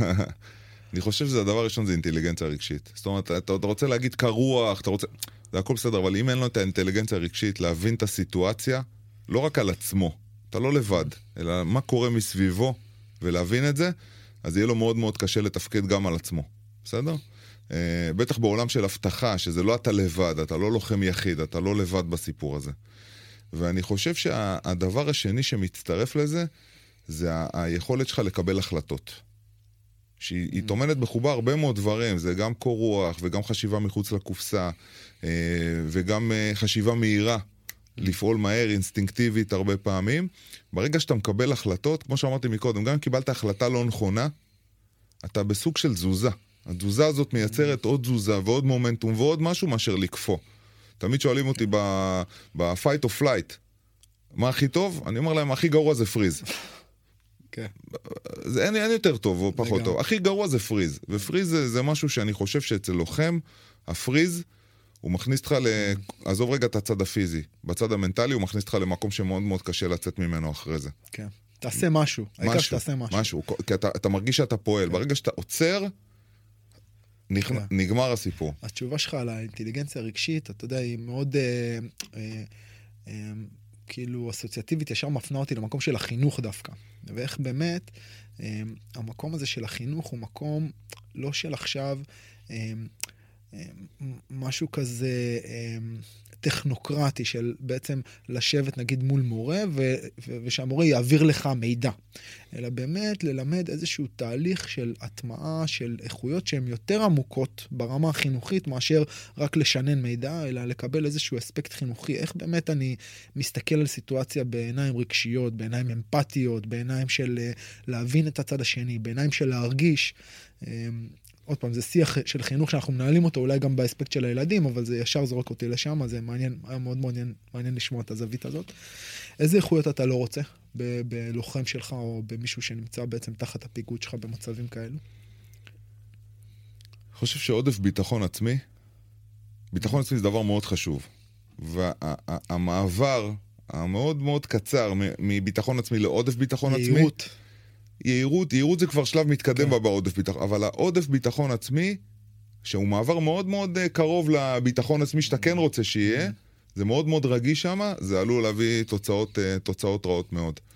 אה, אני ברוב שנותיי הרבה פעמים ראיתי, ולא רק בהיבטים של לחימה, אבל בהיבטים כן של תרחישי קצה כאלה שאתה נדרש, כל מי שהיה עם עודף ביטחון עצמי, קיבל את הכאפה. קיבל את הכאפה, שגה או הביא טעות על מישהו אחר, ומה שהרבה פעמים קורה גם זה שהלקיחת אחריות היא, היא, היא לא נמצאת. Mm.